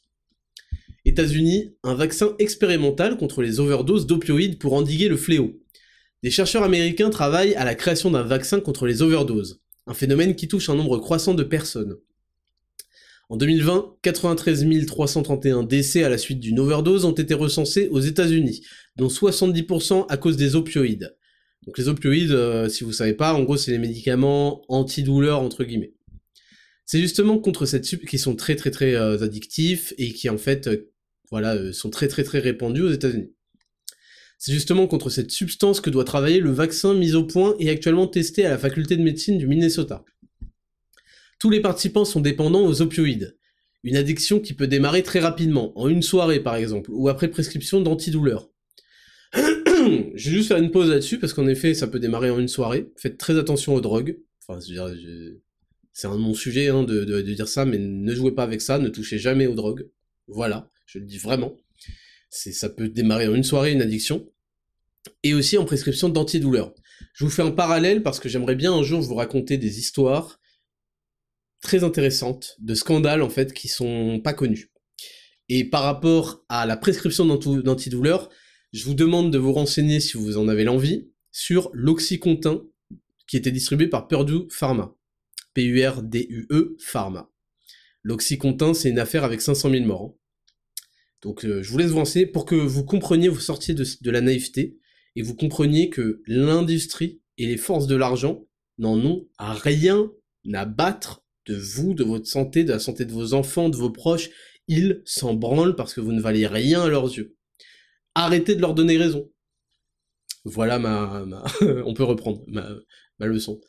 Les volontaires vont être surveillés pendant 10 semaines et se feront injecter une dose non mortelle d'opioïdes pour analyser la réaction du vaccin. Comme tous les autres vaccins, celui-ci doit forcer le système immunitaire de la personne à développer des anticorps. Pour cet essai, l'oxycodone est concerné. Donc c'est un opioïde. Pour autant, les effets liés au manque ne pourront être évités, le vaccin devrait juste permettre d'éviter les overdoses et les dommages au cerveau. D'autres scientifiques travailleraient sur un vaccin ciblant d'autres opioïdes, comme le fentanyl par exemple, ce que prenait George Floyd. Les spécialistes s'accordent tous à dire que ce vaccin ne réglera pas tout, notamment sans travail pour stopper l'addiction via des substituts ou une thérapie par exemple. Et après ils parlent des chiffres qui augmentent en France, ok ? Donc, pourquoi je vous parle de ça ? Je vous parle de ça parce que je vous ai demandé votre avis sur Instagram par rapport à cette news, je ne l'avais pas donné. Et il y a certains naïfs, mais c'est bon, hein, la naïveté, je veux dire, c'est une belle chose, l'innocence, c'est une très belle chose. Mais il ne faut pas l'avoir quand on a dépassé 8 ans, en fait. Après, ça peut devenir dangereux. Il y avait certains d'entre vous, assez naïfs, qui disaient « Bah, si ça peut sauver des vies, à ces gens qui se droguent, si on peut leur éviter de mourir d'overdose, etc. » Mais en fait, je pense que vous n'avez pas compris. Déjà, c'est souvent les mêmes qui vendent la drogue et le vaccin, premièrement. Mais vous n'avez pas compris que ce n'est pas possible, en fait. Ce qui est en train d'être fait par ce vaccin, c'est de déclencher une réponse immunitaire qui n'existait pas, visiblement, pour changer le seuil d'overdose. Donc ça veut dire que les mecs vont consommer encore plus. Parce qu'en fait, ils consomment pour avoir certains effets, si le vaccin... Enfin, les anticorps font en sorte de freiner ces effets-là, ils vont consommer encore plus, donc l'industrie pharmaceutique, d'aucuns pourraient dire qu'elle se régale parce que les ventes vont augmenter, mais en fait, le problème n'est pas du tout réglé. Les gens qui atteignent des doses d'overdose, c'est des gens qui sont irraisonnés, en fait, c'est pas en leur permettant de déplacer le curseur, « Tiens, tu peux prendre le double, ça va ?» Bah non, en fait, c'est pas comme ça qu'on sauve des vies. Et de toute façon, en fait, avant d'atteindre l'overdose, il y a quand même toute une partie où ils sont complètement zombifiés, on sait pas ce qu'ils deviennent, il y a quand même toute la destruction. Alors là, ils limitent les trucs vis-à-vis du cerveau pour éviter l'overdose. Éviter l'overdose, ça évite pas tous les effets de destruction du corps, de je sais pas quoi. Donc en fait, non, c'est pire qu'une fausse bonne idée, c'est que pour moi, c'est un pas supplémentaire dans la criminalité, hein. C'est-à-dire on est en train de créer des produits qui vont permettre d'augmenter la quantité consommée de drogue. C'est une dinguerie, en fait, parce que le corps, s'il a cette réaction, c'est pas parce que c'est un fils de pute, hein. Votre corps, c'est pas un traître, et le but, c'est de le hacker pour qu'il arrête de... Il vous protège, en fait, en vous faisant crever de la drogue. Non, mais je veux dire, c'est la conséquence directe. C'est la conséquence directe pour que vous compreniez qu'il y a un truc qui se passe pas bien, là. Et là, on est en train de repousser le truc, je ne sais pas ce qui se passe, je suis pas médecin, hein, ni dans leur recherche, mais si ils essayent d'aller voir les réactions du cerveau, j'imagine pas le bordel qu'ils sont en train de foutre. Donc, évidemment que ça va donner des trucs, des dingueries. Les effets secondaires, on en aura rien à foutre parce qu'on avait déjà rien à foutre sur d'autres sujets.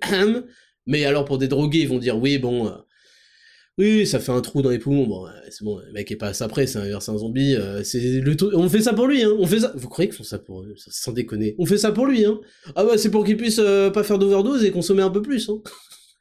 Donc voilà, c'est méfiez-vous des news comme ça, arrêtez d'être naïf, soyons sérieux 5 secondes, merci. Et on finit par la news suivante que je vais aborder carrément dans la rubrique qui va suivre, la rubrique numéro 3, leçon de vie. Celle-là, elle va, c'est encore du gros storytelling, mais j'ai besoin de vous raconter ça pour en tirer plusieurs leçons de vie. Donc on se retrouve pour la rubrique numéro 3 juste après le jingle. C'est parti, jingle. Rubrique numéro 3, leçon de vie. La leçon de vie de cette semaine, c'est maîtriser la situation initiale. Alors je vais vous expliquer tout de suite, c'est fait rare, on va s'appuyer là sur un article de news pour cette leçon de vie. Indignation à New York, donc c'est rapporté par RMC Crime. Indignation à New York après la mort d'un homme de 32 ans tué sous les yeux de sa compagne en pleine rue. Alors qu'il rentrait d'un mariage avec sa petite amie, Ryan Carson, figure célèbre du militantisme new-yorkais, est mort poignardé dans les rues de Brooklyn lundi. Le suspect, âgé de 18 ans, a été interpellé, et les images de la scène ont fait le tour des médias américains. Ce sont des images choquantes que vient de révéler The New York Post. Une vidéo montre l'attaque mortelle dont a été victime Ryan Carson dans la nuit de lundi dernier vers 4h du matin. Ce jeudi, un homme âgé de seulement 18 ans vient d'être arrêté et mis en examen pour meurtre. Grâce à cette vidéo, les enquêteurs ont pu reconstituer la scène. La vidéo montre tout, hein, toute l'agression. L'homme est assis sur un banc avec sa petite amie à Brooklyn, New York, quand un individu semblant être agité commence à s'en prendre à un scooter garé sur le trottoir. Il s'en prend à un scooter garé sur le trottoir. Alerté par le bruit, la victime se lève et se dirige vers l'homme. Alors, c'est pas du tout ça, hein, mais je vous lis tout et ensuite je vous redis exactement ce que moi, mes yeux ont vu. Sa mort a suscité beaucoup d'émotions dans la sphère politique, militante et culturelle de New York. Le maire de la ville, Eric Adams, s'est notamment exprimé sur X pour lui rendre hommage. Ryan Carson a transformé sa passion en objectif. Il a défendu sans relâche la cause des autres et son esprit généreux a été un encouragement pour tous. Son meurtre est inconcevable. Par ailleurs, les proches de Ryan Carson ont lancé une cagnotte sur GoFundMe pour soutenir notamment sa compagne. Ce vendredi matin, elle réunissait près de 70 000 $. Ok. Maintenant que je vous ai lu cet article, je vais vous donner je vais vous dire ce qui s'est vraiment passé pour que vous compreniez que les médias font du mensonge par occultation ou ne donnent pas tout ce qui s'est passé, ne font pas de détails, peut-être ne font pas de recherche. Ok, qu'est-ce qui s'est passé? Donc on a cet individu, Ryan Carson, il est avec sa meuf, ils sont assis à 4h du matin à New York, à Brooklyn, ok? Ils sont assis sur un banc dans la rue. Ils sont assis sur un banc, il y a un jeune Renoir, un jeune afro-américain de 18 ans, qui passe et qui va s'attaquer, donc il passe devant eux, voilà, il les calcule pas, il continue sa route, on va dire une quinzaine de mètres plus loin, il voit un scooter, il est énervé, le mec est énervé, il prend le scooter et lui met des coups de pied. Il fait « Putain, un scooter, enculé !» Vous voyez ce que je veux dire? Parce que moi-même, parfois je me bats dans la rue, j'ai des scooters garés, parfois des vélos garés, je commence à les frapper, quoi. Je fais, putain, mais ça, le vélo va... Voilà, je suis un peu énervé, vous voyez. Ça arrive à tout le monde. Bon, évidemment, c'est du sarcasme. C'est un mec qui agresse des voitures dans la rue, c'est un malade mental, en fait. C'est un fou furieux. Il est certainement sous emprise, parce que... Vous comprenez pas, en fait, quand je parle des drogues et tout, le cerveau humain... n'est pas fait pour faire des trucs de mongol comme ça, en fait. Par contre, quand on est sous drogue, tout est possible. Tout devient possible. Il voit ça. Alors, l'article nous dit qu'en fait, attiré par le bruit, il se lève. C'est pas du tout ça. En fait, ils étaient tous les deux ivres. Donc, le couple, là, qui s'est fait agresser, ils étaient ivres, assis sur un banc, à 4h du matin, à Brooklyn. Ils rentraient d'un mariage. Ils se lèvent pour continuer leur route, et ils se disent, tiens... Vu qu'ils étaient ivres, je peux leur pardonner parce qu'ils étaient ivres, donc leur perception de la réalité est complètement altérée, bien sûr. C'est pour ça que c'est pas normal d'être ivre dehors, en fait. D'être deux personnes ivres encore plus. Ils se dirigent vers l'individu qui est en train d'attaquer le scooter. Et en fait, le mec se retourne et fait « Qu'est-ce qu'il y a, toi ?» Vu qu'ils ont aucun instinct et qu'ils sont ivres, le mec comprend pas, bon, la situation se passe vite. Je veux dire, Au début, je me suis dit, qu'est-ce que c'est que ça? Mais en fait, leur comportement est expliqué par leur ivresse totale, en fait. Et donc, le mec, il sort un couteau, il lui met un coup autour de la gorge, le mec n'a aucun appui parce qu'il est ivre, mais parce que, voilà, donc il part en courant parce qu'il est ivre aussi. On peut tout expliquer par l'ivresse, heureusement pour eux, parce qu'il a une attitude où il laisse la meuf en place et il part en courant. Et il se pète la gueule sur le même banc où ils étaient assis. Et en fait, après, le type revient et lui remet des coups de couteau. Et en fait, la meuf ne calcule même pas, ne comprend même pas ce qui se passe. À la fin, elle fait « Are you okay ?» Le mec s'est pris 3 coups de couteau. Il est mort, d'ailleurs, le mec, au passage. Elle lui fait « Are you okay ?» Bon, ça, c'est une première chose. Donc ça, c'était juste pour que vous compreniez, avant qu'on aborde la suite de cet élément-là, de cette histoire. Je veux juste que vous compreniez, maîtriser la situation initiale. Ces gens-là, ils reviennent d'un mariage, ils n'ont rien prévu, ils se sont fourrés tout seuls à 4h du matin. Ça ne veut pas dire qu'ils méritent de se faire tuer, qu'on soit clair. Hein. Rien dans ce que je vais dire ne dire qu'ils méritent de se faire tuer. Je vous explique juste qu'il faut absolument que vous ayez conscience de ce qui se passe dans ce monde, pour pas finir à 22h30 dans le métro aux alentours de Noël, pour pas finir dans des endroits, en fait, qui ont des statistiques de chances que vous fassiez éclater beaucoup trop élevées. Et ça s'appelle avoir de l'instinct, et c'est surtout ce qui s'appelle se respecter, prendre conscience des choses, être conscient, être responsable. Et ce qu'on voit avec ces gauchistes, parce que vous allez voir que c'est des gauchistes et pas qu'un peu, c'est qu'ils ont supprimé tellement leur instinct, leurs préjugés, ce qu'ils appellent des préjugés, parce qu'ils sont tellement méchants, racistes, stigmatisants, discriminatoires, qui n'arrivent plus à être aware, à être conscient des choses, et à ne pas se foutre dans des situations, parce qu'ils pensent que c'est des préjugés. Oui, attends, mais t'as des préjugés par rapport à Brooklyn, je sais pas quoi, ces gens-là, ils vont... Non, c'est pas comme ça que ça se passe, en fait.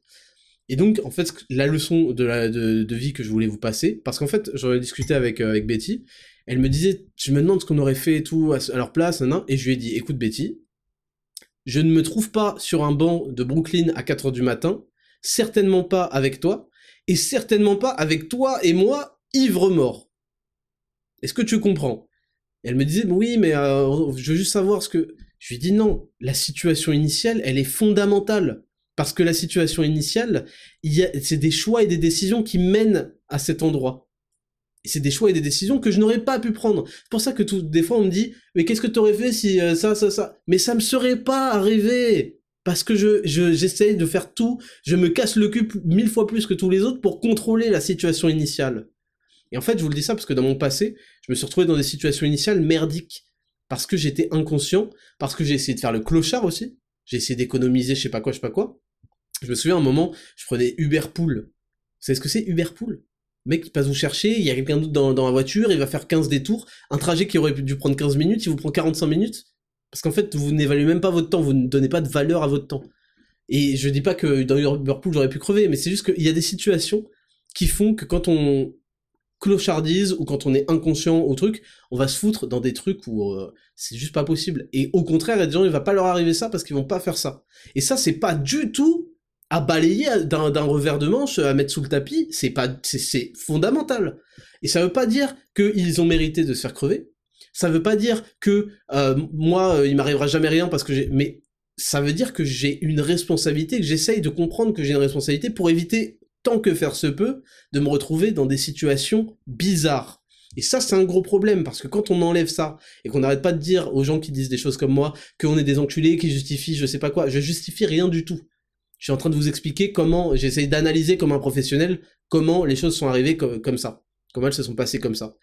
Force est de constater que la situation initiale n'est pas quelque chose que j'aurais fait. Je ne me retrouve pas dans la rue avec ma femme à 4h du matin, premièrement déjà, c'est la base. Si jamais un jour dans notre vie on doit sortir à cette heure-ci, pour aucune raison, parce qu'en fait on devrait être en train de dormir avec notre petit garçon, eh bien on sera en train de rentrer dans des véhicules où je vais payer plus pour avoir plus de sécurité, etc., etc., et certainement pas ivre. Donc il y a plusieurs choses qui font que les choses arrivent, il faut les analyser pour comprendre le degré de responsabilité, et ça veut pas dire que les mecs ont cherché à se faire tuer, qu'ils ont mérité que truc, et qu'ils sont responsables de leur mort. Pas complètement en tout cas, mais ils auraient dû être plus conscients, plus au rapport de la réalité de ce monde.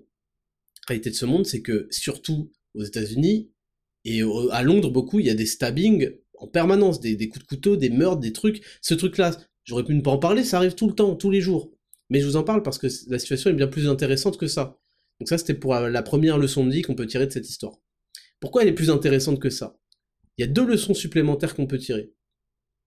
Il y a une autre leçon qui s'appelle « Qui sème le vent récolte la tempête ». Et encore une fois, je vais être très nuancé et très clair, je ne dis pas qu'ils ont mérité leur sort, enfin, qui l'a mérité son sort, mais qui sème le vent récolte la tempête, vous allez le comprendre juste après. Et deuxième chose, et là c'est encore pire, vous allez découvrir la vraie valeur morale des individus comme celui-là. Alors vous vous demandez, quels individus comme celui-là, Raptor ? La personne en question est un revendiqué Antifa, revendiqué lui et sa compagne, revendiqué ACAB, revendiquer Black Lives Matter, bon, c'est leur droit, même s'ils ont pas, ils font semblant de pas voir que, que ce combat est un détournement complet de la cause afro-américaine aux États-Unis et que c'est juste la justification d'une revanche sur ce qu'ils décrivent comme une société patriarcale blanche d'oppression de je sais pas quoi. Bref, c'est tout un sujet. Donc, c'est des énormes gauchistes. Voilà, pour la faire claire, c'est des énormes libéraux gauchistes qui milite activement pour apporter le fléau qu'est la drogue, le fléau qu'est l'impunité, ils veulent une société sans police, le fléau de la violence, de l'immigration non contrôlée, de ceci, cela. Ils militent activement pour l'apporter, parce qu'ils n'en ont jusque-là jamais eu à souffrir les conséquences. Et ces gens-là sont horrible, parce que on parlait d'empathie la semaine dernière, ils n'ont aucune empathie, aucune peine. Ils font ça parce qu'ils en tirent des bénéfices dans la société en termes de statut, en termes de... Ils vont avoir en charge des associations, des ceci, cela. Le maire, qui est ce random pour que le maire de la ville lui rende hommage ? Vous voyez ce que je veux dire ? Ils vont en tirer des bénéfices parce qu'ils vont passer pour les gentils de l'histoire. C'est très facile de faire la leçon pour qu'ensuite ce soit les autres qui payent les conséquences de tes choix. Vous voyez, donc ça c'est assez écœurant quand on sait le degré de violence qu'il y a aux États-Unis et les statistiques criminelles qu'il y a aux États-Unis. C'est extrêmement écœurant que ces gens-là, ces communistes en plus à la con, prêchent pour que les autres payent pour leur connerie en fait. Et donc forcément, un jour, il fallait qu'ils rencontrent les conséquences qu'il a apporté, le fléau qu'il a apporté dans son pays, dans sa ville, dans son état. Ils ne peuvent pas y échapper toute leur vie. Et en fait, ces gens-là étaient très très très activistes, AK, Black Lives Matter, je sais pas quoi. Donc ça, c'était la deuxième leçon. Et la troisième, et peut-être la pire, à la fin de l'article, là, ils vous ont parlé. Par ailleurs, les proches de Ryan Carson ont lancé une cagnotte sur GoFundMe, pour soutenir notamment sa compagne. Ce vendredi matin, elle réunissait près de $70,000. Je vous parlais de sa compagne avant de parler du GoFundMe. Sa meuf. Parce que ces gens sont des vers de terre, sont des ignobles personnages, faut comprendre. Ils se pavent là de bonnes intentions, que eux, ils ont un grand cœur pour le monde entier. C'est les pires raclures que vous pouvez espérer connaître. Et ils se rassurent en inventant tout ça bien loin d'eux, parce que dans la réalité de leur entourage proche et leur vraie vie, c'est des raclures.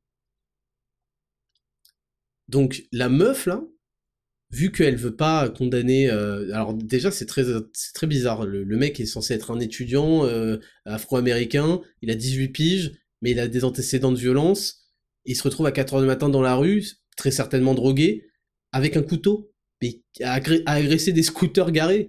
Mais qu'est-ce que c'est que ça ? Bon. Donc la meuf, en fait, elle veut pas, parce qu'elle est Black Lives Matter, elle juge que finalement, en fait... la plus grande victime, c'est l'agresseur, parce que il y a tout un tas d'éléments qui l'ont amené à être comme ça. Il est victime de l'oppression patriarcale, systémique, cisgenre, hétéronormé, gnagnagnagnagna. Donc, on lui a présenté la liste. La police a déjà trouvé le coupable. Hein. On lui a dit, est-ce que vous pouvez reconnaître parmi ces images-là qui est le coupable ? Et elle l'a pas désigné. Elle n'a pas désigné le coupable du meurtre devant ses yeux à 4h du matin de son mec. Elle l'a pas désigné pire que ça, elle a désigné un faux mec. Elle a accusé un innocent. Cette horrible personne.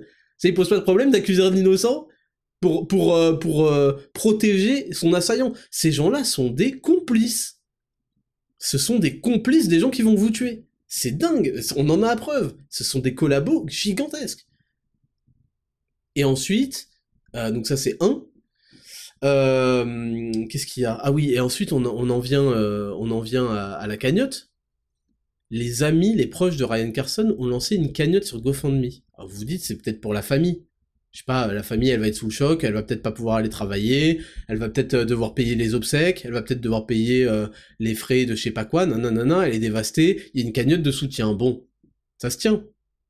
Attendez, je prends une petite gorgée. Vous devinerez jamais. La cagnotte, les proches de Ryan Carson et sa meuf, ils l'ont lancé pour eux. Ils ont dit qu'ils étaient choqués et qu'ils allaient pas aller au travail pendant au moins une semaine. Et ils ont demandé aux gauchistes de merde de leur filer du pognon.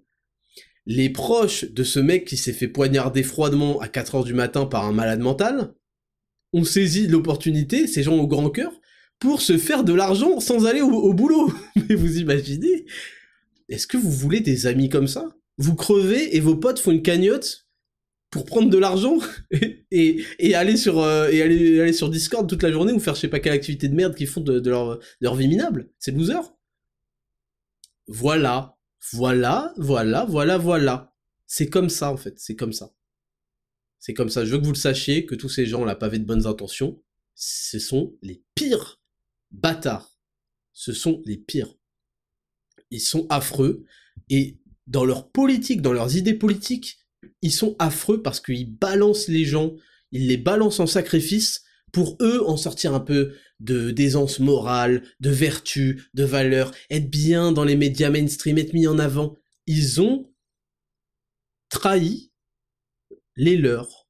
Ils ont balancé au bûcher les leurs pour avoir tous ces petits gains de merde. Ces gens nihilistes en plus, là, qui croient pas en la vie après la mort. Et oui, c'est juste pour que vous le savez, vous le saviez, et maintenant vous le savez, encore plus. C'est la réalité de ces personnes-là. Voilà pourquoi ils méritent tous les adjectifs péjoratifs, enfin pas péjoratifs, mais négatifs et insultants que vous pouvez avoir pour eux, parce qu'ils sont horribles. Et de la même manière qu'ils vous ont vendu, qu'ils souhaitent votre mort, parce qu'ils souhaitent la mort des gens, eux, hein. On peut dire, ah Raptor, t'es un bâtard, tu parles d'un mec qui s'est fait tuer. Ces gens-là souhaitent votre mort, et la mienne en particulier. Mort économique, ils souhaitent que vous fassiez tuer par le Covid, que vous fassiez tuer par ça, que vous fassiez tuer par les mecs qu'ils ont eux-mêmes ramenés, et à qui ils facilitent la vie en prêchant l'impunité judiciaire. Non. Vous, ils vous souhaitent pas du bien, hein. Ils voulaient vous enfermer chez vous, enfermer vos parents, interdire l'accès aux soins. Je vous ai déjà relu les statistiques à l'épisode 2 ou 3. Vous retirez la garde de vos enfants, c'est cela, parce que vous critiquez leurs idées de merde.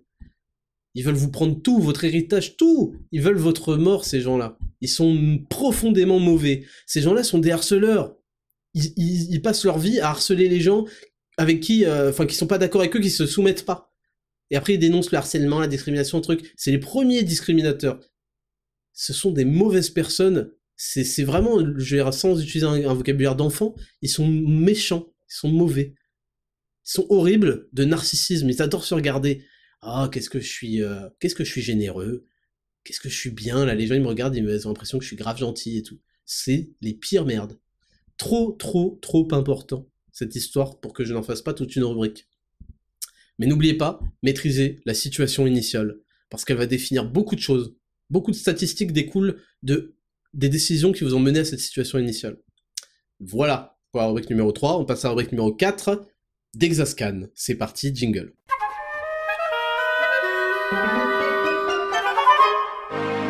Rubrique numéro 4, c'est votre rubrique préférée, Dexascan, et cette semaine on va parler du système immunitaire. J'ai mis beaucoup de temps à préparer, comme tous les Dexascans, mais celui-là en particulier, parce que, a priori, j'ai eu du mal à trouver ce sujet intéressant, peut-être pas, mais je le trouvais très compliqué, ça servait à rien, vous savez comment je suis. J'arrive, j'enlève tous les trucs chiants et j'essaie d'en sortir quelque chose de vachement intéressant. Et ça allait, c'est des études de médecine quoi, enfin je veux dire, on s'en branle. Sauf quand on les fait vraiment. Mais ça a été très difficile de rendre ce sujet intéressant et je pense que je suis arrivé à quelque chose de plutôt intéressant. Donc je vais le partager avec vous. Comme d'habitude, je vais tout vous expliquer pour qu'on comprenne mieux à la fin, tout vous expliquer comment, en gros, hein, sans aller dans les détails horribles, comment le système immunitaire fonctionne dans le corps humain, pour mieux comprendre comment l'améliorer et ce qui va, en fait, les réelles implications de chaque chose qui va l'améliorer. Vous voyez, bah, chaque chose, ça va en fait améliorer ce truc-là, qui était le truc chiant dont je vous ai parlé en intro. Donc écoutez bien l'intro, ça risque de vous servir, et ensuite on attaquera les conseils pratiques et réels, comment améliorer son système immunitaire. Et la saisonnalité. Alors, on commence. Le système immunitaire, donc c'est un bouclier, le bouclier naturel, contre les infections et les maladies. C'est un réseau complexe de cellules, de protéines et d'organes qui ont pour objectif de défendre le corps. Et le système immunitaire, il va se diviser en trois catégories, deux majeures et une complémentaire. Le système immunitaire inné, adaptatif et complément. Donc d'abord, on a le système immunitaire inné. C'est en gros la peau, les muqueuses et quelque chose qui s'appelle les macrophages, qu'on va voir juste après. Donc la peau, bah, je vous fais pas de dessin, la peau c'est en fait ce qui vous sert de barrière. Si jamais un jour vous êtes écorché vif, vous aurez d'autres problèmes que votre système immunitaire à ce moment-là, mais du coup, il vous manque une belle barrière, et donc tous les microbes vont pouvoir vous attaquer. D'ailleurs, quand on se fait une coupure à la peau, précisément, c'est là où il y a une ouverture, et il peut y avoir des infections, etc. Les muqueuses, ça va être les muqueuses nasales, buccales, intestinales, oculaires, urogénitales. Vous voyez, il y a des muqueuses qui sont là en fait pour vous protéger dans tous ces endroits-là. Et ensuite, on a les macrophages. Donc les macrophages, en fait, c'est des grosses cellules macro, donc des gros mangeurs, phage, ça veut dire mangeur, hein, manger, je crois que c'est en grec, phagos. Donc les macrophages, c'est des grosses cellules qui sont là pour manger. On va voir exactement comment elles marchent juste après, mais elles fonctionnent comme ça, elles mangent les parasites, quoi. Et donc le système inné, qui est donc la peau, les muqueuses et les macrophages, c'est un système qui est local quand il y a une infection, et il va fournir une réponse générale, pas spécialisée, mais générale, mais surtout immédiate. Ok ? Qu'est-ce qui se passe quand un pathogène va passer la barrière de la peau et des muqueuses ? Les macrophages, ils vont activer le système immunitaire inné, et ils vont procéder à ce qu'on appelle la phagocytose, contre les pathogènes. Donc ils vont prendre les trucs pathogènes, ça vient de pathos, qui est la peine, je crois, et gène, donc naissance, bon bref, ces trucs qui naissent la peine, c'est les mauvais trucs, quoi, les bactéries qui peuvent venir. Les macrophages vont lancer la phagocytose, c'est-à-dire qu'ils vont les absorber comme dans DBZ, ils vont faire une boue, là, ils vont absorber le truc, et ensuite, ils vont envoyer des enzymes, des trucs pour le digérer, pour le supprimer, ok ? Si ça, donc ça c'est ce qui se passe la plupart du temps, si ça suffit pas, ils vont émettre ce qu'on appelle des cytokines. Les cytokines, on avait vu un petit peu sur l'épisode sur la testo, parce que je vous avais dit qu'apparemment les cytokines faisaient baisser naturellement la testo. Ils vont émettre des cytokines qui vont en fait donner l'alarme au corps qu'il y a une infection. Et ils vont entraîner une inflammation. Et en fait, cette inflammation, elle va générer encore une plus grande quantité de macrophages et de phagocytes. Donc il va y avoir encore plus de mecs de Majin Buu là, qui vont venir manger les envahisseurs. Elle va entraîner une hausse de la vasodilatation et une hausse des cytokines. Donc en fait, les cytokines s'appellent à elles-mêmes, c'est une alarme qui peut devenir hors de contrôle, quoi. Et qu'est-ce qui va se passer en fait, c'est que ces cytokines peuvent être séparées aussi en ce qu'on appelle des interleukines. Ok, c'est un peu compliqué les termes, mais vous inquiétez pas, c'est utile. Ils vont émettre notamment l'interleukine 1, qui va aller au cerveau et qui va déclencher la fièvre. La fièvre, en fait, c'est un mécanisme de défense du corps engendré par l'interleukine 1 qui va au cerveau, parce que il doit augmenter la température. Alors toi, tu vas pas être bien, mais cette température, elle est censée ne pas permettre aux bactéries de proliférer, voire même de les détruire. Donc c'est comme ça que ça marche. Et ça va aussi demander une baisse de l'appétit et une hausse de la léthargie. Pourquoi ? Parce qu'en fait, on va essayer d'économiser toute l'énergie à disposition pour qu'elle aille au système immunitaire. Ensuite, il va y avoir aussi l'interleukine 6. L'interleukine 6, elle va aller au foie, et elle va demander au foie de produire une protéine de phase aiguë, ça s'appelle. Ok, donc une protéine, elle va demander de produire une cellule qui a un rôle bien spécial, on va dire, hein, une protéine, quoi. Et cette protéine, elle va avoir un rôle d'opsonine. Ok, les opsonines, qu'est-ce que c'est ? Je vous demande de retenir le terme, mais on le reverra plusieurs fois.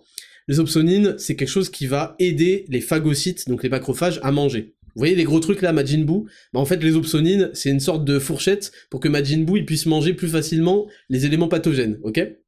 Donc il y a un interleukine 6 qui va être responsable de ça. On a l'interleukine 8 qui va aussi avoir un rôle d'aller recruter d'autres phagocytes, d'autres macrophages. En fait, ils font une armée de bouboules qui viennent tout manger et ils leur donnent des fourchettes. Pour l'instant, en gros, c'est ça. Et puis, il y a une fièvre. je suis le pire prof au monde, mais au moins, vous aurez compris. Vous allez avoir zéro à l'examen, mais au moins, vous aurez compris. Et ensuite, il y a interleukine 2 et 12 qui vont, eux, activer des cellules appelées cellules tueuses naturelles. Je trouvais ça trop stylé. D'abord parce que le nom déchire, mais parce qu'en fait, vous avez des choses qui sont là pour combattre les éléments pathogènes, les virus et bactéries, et vous avez ces cellules tueuses naturelles, magnifiques, qui représentent un faible, je crois, 8% dans le corps, magnifiques, des globules blancs, parce que ces FDP vont pas aller s'attaquer aux pathogènes, ils vont pas s'attaquer aux ennemis. Vous savez ce qu'ils vont faire, ce qu'elles vont faire, les cellules tueuses naturelles ? Elles vont aller voir, elles vont contrôler l'identité. Les cellules tueuses naturelles, en gros, c'est des énormes SS. Ils vont aller contrôler les cellules, ils vont faire « Toi, t'as pas l'air un petit peu infecté ?» Et s'ils chopent une cellule infectée, ils vont se coller à elle, lui introduire du poison autodestructeur, et ils vont se barrer, et la cellule va mourir. Donc en fait, ils sont pas là pour attaquer l'envahisseur, mais pour attaquer tous les collabos. Ils sont là pour attaquer toutes les cellules qui ont collaboré, qui sont faites infecter par le poison. Enfin, l'élément pathogène. C'est magnifique, hein, le corps humain, quand même. Tout ça, on lui a rien demandé. Hop, ça fonctionne, vous êtes même pas au courant. Il a des mecs chargés. Il n'y a pas de ministère, tu sais, il n'y a pas de président, il n'y a rien, mais il a des mecs chargés de chaque job. Alors toi, tu t'occupes d'aller taper le pathogène, t'essayes de le manger. Si tu veux, je te fournis des fourchettes. Toi, tu vas aller tuer tous les mecs qui se sont fait déjà contaminés, on peut plus les sauver. Mais c'est une dinguerie, je trouve que c'est magnifique. Ensuite, numéro 2. Qu'est-ce qui se passe donc quand un agent pathogène arrive ? Il y a un truc qui s'appelle les cellules dendritiques, qui font partie du système immunitaire inné, qui vont identifier les récepteurs qui s'appellent les antigènes du pathogène. En gros, chaque pathogène, chaque virus, chaque bactérie, je sais pas quoi, elle a une carte d'identité avec un numéro précis, en gros, si vous voulez. Et ben les dendritiques, ils vont aller regarder, ils vont faire « Tiens, toi, voilà la description exacte de cette bactérie ». Et qu'est-ce qu'ils vont faire ? Ils vont aller remonter l'information au système immunitaire adaptatif qui est composé des lymphocytes, notamment B et T. Okay, donc ils viennent contrôler l'envahisseur qui arrive, là, le pathogène, sans aucune métaphore, hein, ça s'appelle comme ça en médecine, qu'est-ce que vous voulez. Ils viennent le contrôler, ils font... Tant que, tu vois, ils font bon, et le mec se fait bouffer par des macrophages et tout, mais j'ai vu qu'il avait tel antigène, tel numéro sur sa carte d'identité, voilà à quoi il correspond, voilà son profil exact. Et là, ils vont remonter ça aux patrons. Les patrons, ils sont dans leur caserne, ils sont dans le système immunitaire adaptatif. Les patrons, c'est les lymphocytes B et T. Ils sont dans leur caserne c'est les ganglions. Vous connaissez les ganglions lymphatiques, là, il y en a plusieurs, c'est ce que le médecin, il vous touche, là. S'il vous touche autre chose, c'est que c'est peut-être pour vous inscrire à la catégorie mixte des JO de natation, là. Donc, ils sont dans les ganglions, qui sont un peu leur caserne, mais ils peuvent circuler dans tout le système lymphatique, dans tout le système parfois même sanguin, parce que le système lymphatique est un système distinct du système sanguin, mais à la fin il finit par se déverser dedans, bon voilà, on va pas entrer dans les détails, mais en général ils sont dans leur ganglion. Et donc ça met un peu plus de temps, vous voyez la réponse immunitaire innée, elle est immédiate, les macrophages ils arrivent, ils bouffent, si ça suffit pas ils génèrent des cytokines qui vont appeler à l'aide, qui vont renforcer le truc, l'inflammation, la fièvre, ils vont continuer à en produire encore plus, ils vont bouffer, ils vont ramener des fourchettes, ils vont les manger.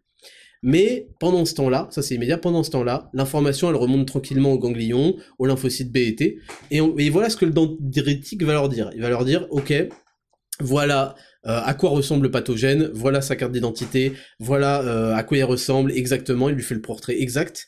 Et en fait, parce que les lymphocytes T et B sont spécifiques, il y en a des millions et des millions et des millions d'organismes, mais ils ont chacun des récepteurs spéciaux qui vont s'adapter à un ennemi en particulier de manière spécifique. Ils ont un truc pour lui, un truc pour lui, un truc pour lui, à chaque problème sa solution. Mais il faut bien le reconnaître, et donc ça c'est le rôle donc, des cellules dendritiques, d'aller bien leur dire c'est lui le problème, ok ? Maintenant qu'est-ce qu'ils vont faire les fameux lymphocytes ? Bah, les lymphocytes ils vont se déplacer dans le circuit lymphatique pour aller exploser les pathogènes. Et donc, ils vont se fixer au pathogène, parce qu'ils ont le récepteur parfait pour l'antigène, c'est-à-dire pour le récepteur du pathogène, là, ils ont exactement ce qui correspond, et c'est unique. Et au moment où ils vont se fixer à lui, ils vont se multiplier comme des bâtards, avec plein de lymphocytes T, qui vont avoir des fonctions différentes. Il y a trois grandes fonctions. Il y a un type de lymphocyte T qui va être chargé de former plein de cellules cytotoxiques. Les cellules cytotoxiques, c'est exactement les cellules tueuses, là. C'est celles qui vont aller tuer les collabos en contrôlant les cellules, en faisant « Toi, t'as été infecté, viens ici !» Ils les attrapent et ils les autodétruisent. Il y a un deuxième type, une deuxième mission, ça va être de former des lymphocytes B. Les lymphocytes B, en fait, c'est ceux qui vont avoir les anticorps, et ils vont eux-mêmes créer donc plein de plasmocytes qui vont produire plein d'anticorps spécifiques de cet énergumène qui est venu foutre la merde, et ils vont aussi créer ce qui va servir de mémoire, la mémoire immunitaire. Vous savez que quand votre corps a déjà rencontré une bactérie, un truc à l'ancienne, il est beaucoup plus efficace, c'est ce qu'on appelle la mémoire immunitaire, et cette mémoire, elle intervient dans cette étape-là. Et puis, troisième fonction, ils vont augmenter et améliorer le système immunitaire inné, c'est-à-dire les macrophages et l'inflammation. Ils vont augmenter le nombre de gros Majin Buu, de gros porcs qui viennent manger les pathogènes. Et pour revenir aux anticorps, vous savez là, ceux qui sont émis par les lymphocytes B et les plasmocytes là, en masse, ces anticorps, en fait, comment ils vont faire pour neutraliser les toxines? Ils ont des récepteurs spécifiques de ces toxines, ils vont s'attacher à elles, et ils vont empêcher l'infection en s'attachant à tous les récepteurs du pathogène, et même s'agglutiner autour pour limiter sa circulation. Je trouve ça trop stylé, hein. C'est comme si les mecs, ils faisaient « boule dé », tu sais, ils courent sur lui, ils se fixent sur lui, ils font « non, bouge pas, non ». Oui, donc ils le tuent pas, mais ils l'empêchent de circuler, ils l'empêchent de se répandre, il lui empêche en fait parce que c'est les récepteurs du pathogène qui lui permettent d'avoir sa fonction. Le pathogène avec ses récepteurs, il va s'accrocher à toutes les cellules pour les contaminer, pour les niquer. Et bon, une cellule contaminée, on a déjà vu, elle se fait buter par les cytotoxiques, par les cellules tueuses naturelles. Et en fait, eux, ils l'empêchent de faire ça en se fixant à ses récepteurs, du coup ça le neutralise, ça le rend en fait nul, et ensuite les macrophages vont venir, ils vont pouvoir le bouffer tranquillement. Et les anticorps vont aussi agir comme opsonine, c'est-à-dire qu'ils vont aussi aider les macrophages, là, ils vont servir de fourchette. Imaginez des mecs qui s'agrippent à un méchant, et en fait, ils facilitent pour le Majin Buu son absorption. C'est vachement logique, hein, ce qui se passe. Et enfin, on va avoir l'activation du système complément. Je vous en parle juste pour votre culture, mais on s'en branle un peu. C'est des protéines compléments qui ont un rôle aussi d'opsonine, elles servent de fourchette aux macrophages, elles vont avoir un rôle pro-inflammation, et elles vont aussi s'attaquer directement aux pathogènes, donc c'est un système qui est complémentaire, hein, si on peut dire, des deux autres systèmes innés et adaptatifs. Voilà pour avoir tout compris là à ce qui se passe dans le système immunitaire. C'était un petit peu compliqué, je le sais, mais on avait besoin de ces définitions pour que ensuite, quand je vous dis comment améliorer les choses, vous le comprenez beaucoup mieux. Vous avez compris l'inflammation, les choses. Les inflammations, c'est un mécanisme de défense positif pour le corps. Donc c'est vrai qu'on parle souvent de régime anti-inflammatoire, d'éléments anti-inflammatoires, en fait parce que le problème, c'est pas que le corps ait recours à des inflammations pour se soigner, pour guérir, pour lutter contre les pathogènes. Le problème, c'est quand elles deviennent hors de contrôle, ou qu'il y en a carrément pas d'ailleurs, et qu'elles deviennent même chroniques, qu'on a des inflammations chroniques dans toutes les cellules, ça amène à des graves maladies en fait, à des graves problèmes de santé. Donc c'était juste pour que vous fassiez la distinction. Maintenant on va parler concrètement comment on améliore son système immunitaire. Écoutez, il y a trois choses qui sont irremplaçables, les trois choses principales, et ça n'a pas encore rapport avec les vitamines ou quoi. Les trois choses, c'est premièrement le sommeil. Le sommeil, il est fondamental, on a déjà fait un Dexascan sur le sommeil, je crois dans l'épisode 2. Le sommeil, c'est super important, et pour des tas de choses, mais en ce qui concerne le système immunitaire, ce qui va se passer, c'est que pendant le sommeil, vous allez avoir une augmentation de la production de cytokines. Vous vous souvenez, les cytokines, c'est ce qui va déclencher l'alerte, déclencher l'alarme d'infection, c'est un messager fondamental. Et vous voyez pourquoi il y a eu besoin de toute cette introduction, pour que vous sachiez un peu mieux ce que c'est. Parce que si je vous avais dit direct cytokine, ok, c'est quoi, on sait pas ce que c'est. Le sommeil va favoriser l'activation et la production des lymphocytes T. Vous voyez à quel point ils sont majeurs et ils ont un rôle obligatoire dans le système adaptatif. Le sommeil va réparer et régénérer les tissus, les peaux et les muqueuses. Système immunitaire inné. On en a besoin de cette régénération permanente de nos barrières naturelles. Le sommeil va favoriser la mémoire immunitaire. Vous vous souvenez, super important cette étape. Le sommeil va équilibrer la réponse immunitaire. C'est important qu'elle soit équilibrée, qu'elle soit pas n'importe quoi, beaucoup trop exagérée, parce que ça mène à des choses, ça peut mener à des réactions auto-immunes, ça peut mener à une détérioration totale du corps. Si vous avez 48 de fièvre, vous allez mourir en fait. Le sommeil va aussi réguler les niveaux de stress et de cortisol, parce qu'en fait le cortisol à haut niveau et de manière trop prolongée inhibe la réaction immunitaire. Donc c'est un gros problème, vous imaginez bien, le sommeil ça sert à ça. Et le sommeil va aussi activer un système qui s'appelle le système glymphatique. Le système glymphatique, C'est un système qui a été découvert récemment, en 2010 je crois, qui est l'équivalent du système lymphatique, mais qui va dans le cerveau, et qui est là en fait pour nettoyer toutes les toxines liées dans le cerveau, etc. Et ce système lymphatique, eh ben, il se produit, en tout cas son activité voit une grosse augmentation la nuit pendant le sommeil, notamment c'est lié à la sérotonine, ok ? Donc c'est fondamental le sommeil. Si vous avez un mauvais sommeil, vous êtes mort. Et je pense que tout le monde le sait, des fois quand on enchaîne à mal dormir plusieurs nuits, ben, on tombe très vite malade. Donc le sommeil, c'est fondamental, c'est pour ça qu'on a fait un Dexascan dans les tout premiers. Et puis deuxièmement, c'est l'activité physique. En fait j'ai mis 3, mais en fait c'est l'activité physique et l'obésité. Alors d'abord l'obésité, c'est un gros problème de santé pour des tas et des tas de raisons, mais en ce qui concerne le système immunitaire, premièrement, en fait les cellules adipeuses, donc les cellules grasses, votre graisse quoi, produisent des adipocytokines, donc des cytokines adipeuses, adipocytokines. Et le problème, c'est qu'elles sont pas ni mauvaises ni bonnes, ces adipocytokines, mais quand on est sur des niveaux déséquilibrés, ça provoque de l'inflammation chronique. Vous voyez ?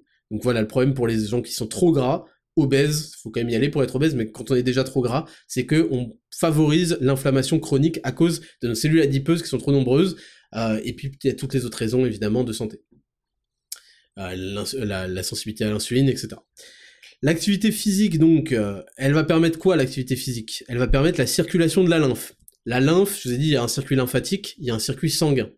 Le circuit sanguin, il bénéficie d'une pompe qui s'appelle le cœur. La lymphe n'a pas de pompe, ok ? Donc la lymphe circule, uniquement d'ailleurs dans un sens. Dans la lymphe, je vous rappelle, ce qui circule, c'est les déchets du corps, et c'est aussi les lymphocytes, d'accord ? Bon, il y a d'autres choses, mais vous avez compris. Il y a des fluides, etc. Et en fait, elle n'a pas de pompe. Et donc, sa pompe naturelle, la lymphe, c'est les mouvements musculaires. Donc quand vous faites des mouvements avec votre corps, c'est qu'il est fait pour, hein. Votre corps est bien plus fait pour faire des mouvements que pour rester allongé, immobile, sédentaire sur une chaise, d'accord ? C'est pour ça que je préconise les 10 000 pas, c'est super pour faire circuler la lymphe, c'est royal. Quand vous faites circuler la lymphe, vous allez avoir une réduction de l'inflammation, parce que ça va libérer beaucoup plus de déchets au fur et à mesure, ça va permettre à vos lymphocytes de circuler du coup, et ça va permettre le transport aussi de choses cruciales, comme certaines hormones. Donc l'activité physique... En fait, vous avez vu que c'est des choses qui reviennent, genre le sommeil, l'activité physique, c'est des choses qui reviennent sur tous les thèmes, mais à chaque fois, je vous explique les effets dans ce thème précis. Donc là, je vous parle de l'activité physique dans le cadre du système immunitaire. Puis ça emmène à une bonne santé globale, donc à un meilleur système immunitaire. Ensuite, on va avoir l'exposition au soleil. Donc évidemment, l'exposition au soleil, on en a parlé parce que c'est le fondamental pour le rythme circadien, pour des tas de choses liées à l'humeur, et notamment pour la vitamine D. La vitamine D, si vous voulez, je peux vous dire tout de suite. Je vous dirai après comment ça marche, ok ? Parce que je voulais faire un focus sur la vitamine D et sur d'autres éléments qui vont vous permettre de booster votre système immunitaire. Donc l'exposition au soleil, c'est un fondamental, il faut que vous ayez suffisamment de vitamine D. Et vous allez justement voir pourquoi c'est saisonnal, le système immunitaire est très soumis aux saisons. Ensuite, 4, la nourriture saine et suffisamment protéinée. Pourquoi suffisamment protéinée ? On l'a vu la dernière fois, on a besoin d'avoir une bonne synthèse protéique. Et il se trouve que quasiment tout ce qu'il y a dans le système immunitaire, les globules blancs, tout ça, c'est des protéines. Donc si vous voulez avoir un système immunitaire qui performe, qui en produit, il faut qu'il ait les éléments, les acides aminés essentiels pour le faire. Donc il faut consommer suffisamment de protéines, c'est la base. Ensuite, une nourriture saine pour avoir suffisamment d'énergie, une digestion suffisamment bonne, parce que je vous rappelle qu'il y a des muqueuses intestinales et que même la digestion permet d'absorber correctement ce que vous mangez. Meilleure est votre digestion, meilleure est toute votre vie d'ailleurs. D'ailleurs, on fera tout un exascan sur la digestion. Je vais pas non plus m'étaler trop aujourd'hui. Et puis, avec une nourriture saine, vous êtes sûr d'amener suffisamment de vitamines et de minéraux à votre corps. Suffisamment, c'est pas sûr, parce que justement la nourriture est de plus en plus faible. Et on va justement voir après quel est l'intérêt des vitamines.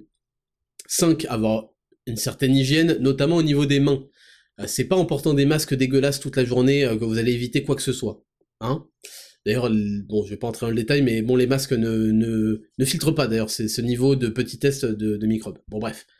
L'hygiène, c'est se laver les mains. Je veux dire, alors moi, j'aime pas trop le gel hydroalcoolique. Voilà. Je sais que c'est pratique, mais en fait, à force de faire ça, vous allez bousiller vos mains, vous allez les assécher, vous allez même faire de l'eczéma, ça se trouve. Donc non, mais lavez-vous les mains tranquillement avec du savon et régulièrement. Il s'agit pas de devenir un hygiéniste fou qui lave tout le temps et tout, parce que justement, votre système immunitaire va pas être sollicité, et justement, c'est encore pire. Il s'agit de se laver les mains régulièrement, quand vous êtes allé dehors, serrer la main à des gens, vous rentrez chez vous. Vous savez, vous avez toujours cette impression d'avoir les mains sales. Quand vous lavez, vous voyez qu'il y a du liquide noir et tout, bon bah c'est pas pour rien. Lavez-vous les mains, évidemment, en sortant des toilettes, hein, et ne vous mettez pas les doigts dans les yeux, parce qu'en fait, votre peau, vous avez un système immunitaire inné, je vous l'ai dit, les peaux et les muqueuses, mais il y a des trous pour que vous respiriez. Il y a des trous dans le nez, on y revient juste après, il y a des trous dans les yeux, il y a d'autres trous que je vais pas évoquer, et quand vous foutez vos doigts sales dans les yeux, qui ont aucune défense, mais vous leur foutez de la grosse merde en fait dans les yeux, et c'est grave pas bien en fait. Et je vous rappelle que les yeux, il y a tout un système lacrimal, c'est super intéressant, peut-être qu'on fera un Dexascan aussi dessus, parce qu'on va faire un Dexascan sur tout, hein, pour vous dégager toutes les microbes. Quand vous vous réveillez le matin, vous êtes du caca dans les yeux, parce qu'en fait c'est tous les microbes qui ont été virés, donc ne vous foutez pas les doigts sales dans les yeux, par pitié. Et puis enfin, respirez par le nez. Le nez, il est fait spécialement pour filtrer l'air, il est beaucoup plus efficace que quand vous respirez par la bouche. Je vous ai déjà expliqué pour 1000 raisons pourquoi il fallait respirer par le nez et pas par la bouche, mais encore une s'il en fallait pour le système immunitaire, parce que votre nez est un véritable filtre, il y a des sortes de petites vacilles, je sais plus comment ça s'appelle là, il y a tout, il y a absolument tout ce qu'il faut dans le nez, il y a aussi une muqueuse dans la gorge, dans le truc, c'est bien fait, le corps est très très bien fait, mais respirez par le nez. Maintenant, on finit en voyant un petit peu l'action des vitamines, parce que c'est ça qui est intéressant, je pense. La vitamine D, on en a parlé pour l'exposition au soleil. La vitamine D, quel effet elle va avoir? La vitamine D, elle va avoir 4 effets. Premièrement, elle va augmenter la production d'antimicrobiens chez les macrophages et les phagocytes. Imaginez, je commence le Dexascan en vous disant ça. Vous savez pas ce que c'est des macrophages, des phagocytes, vous comprenez rien. Et là, avec l'introduction, vous savez que les macrophages et les phagocytes, c'est les grosses cellules qui vont être chargées de manger, c'est les Majin Buu de votre corps qui vont manger les pathogènes. Et bah, la vitamine D, elle va augmenter la production d'antimicrobiens chez ces gloutons. Donc en fait, ils vont les manger, ils vont niquer les pathogènes avec plus d'efficacité. Numéro 2, elle va réguler la réponse immunitaire adaptative. Donc ça veut dire que vous n'allez pas faire des surinflammations, ça va permettre de poser, d'avoir des réactions modérées. Alors c'est pas comme le système français de droit à l'autodéfense, hein, ils vous disent d'avoir une réponse adaptée, et quand vous avez des cambrioleurs chez vous avez pas le droit de leur mettre une gifle tant qu'ils vous ont pas tué en fait. Là on est sur un système d'autodéfense un peu moins modéré, mais quand même, tu vois. Donc ils font le job, mais ils en font pas non plus trop, parce que sinon ça pourrait être à votre détriment. Et la vitamine D, elle joue un rôle là-dedans. La vitamine D, elle a aussi des propriétés anti-inflammatoire, donc c'est bien pour tout ce qui est inflammation chronique, etc. Et puis, il y a tout le reste, c'est-à-dire l'humeur, l'effet sur la testo, etc., etc. Magnésium, là je vous parlais en fait des quatre, pour moi les quatre grands noms de la santé, qui sont d'ailleurs ceux qui sont disponibles dans la gamme équilibre Raptor Nutrition. C'est pas juste une coïncidence, c'est pas moi qui force avec ou quoi, c'est vraiment quand j'ai choisi de faire ma marque, j'ai commencé avec cela, parce que c'est plus important, et c'est important pour plein de choses. Mais là, on parle du système immunitaire. Le magnésium, il va réguler lui aussi la réponse immunitaire, donc éviter qu'elle soit trop ou pas assez. Il va participer à ce qu'on appelle la signalisation cellulaire. En gros, la signalisation cellulaire, c'est la capacité des cellules à communiquer entre elles. Vous vous souvenez des cellules dendritiques, là, qui vont porter l'information et poucave aux lymphocytes pour dire « Voilà, c'est lui, envahisseur, il ressemble à ça, truc, truc, truc ». Et bah ça, c'est de la signalisation cellulaire, c'est de la communication. En gros, quand vous êtes en carence... Alors, je précise aussi que toutes les vitamines et minéraux fonctionne uniquement pour combler une carence. Ça sert à rien d'en prendre 40 000 fois la dose pour croire qu'on va être 40 000 fois plus efficace. Tout ce qui est en trop, le corps va s'en débarrasser à travers l'urine pour ce qui est des vitamines dites hydrosolubles, et à travers les selles pour ce qui est des vitamines liposolubles, etc. Donc l'important, c'est de ne plus être en carence. Voilà. C'est pour ça qu'il y a une alimentation. L'alimentation n'est pas toujours riche, parce qu'en fait, l'alimentation, pour avoir tout, il faudrait que vous mangiez de plein d'aliments différents, pourvu qu'ils proviennent des bonnes sources, qu'ils soient suffisamment biodisponibles, et en fait, c'est injouable en fait dans les têtes d'avoir de tout. En termes de budget, c'est injouable en termes de faire les courses, c'est injouable en termes de cuisiner tout ça, c'est injouable, c'est très très difficile. Bref, c'est pour ça que 80% de la population est en carence de magnésium.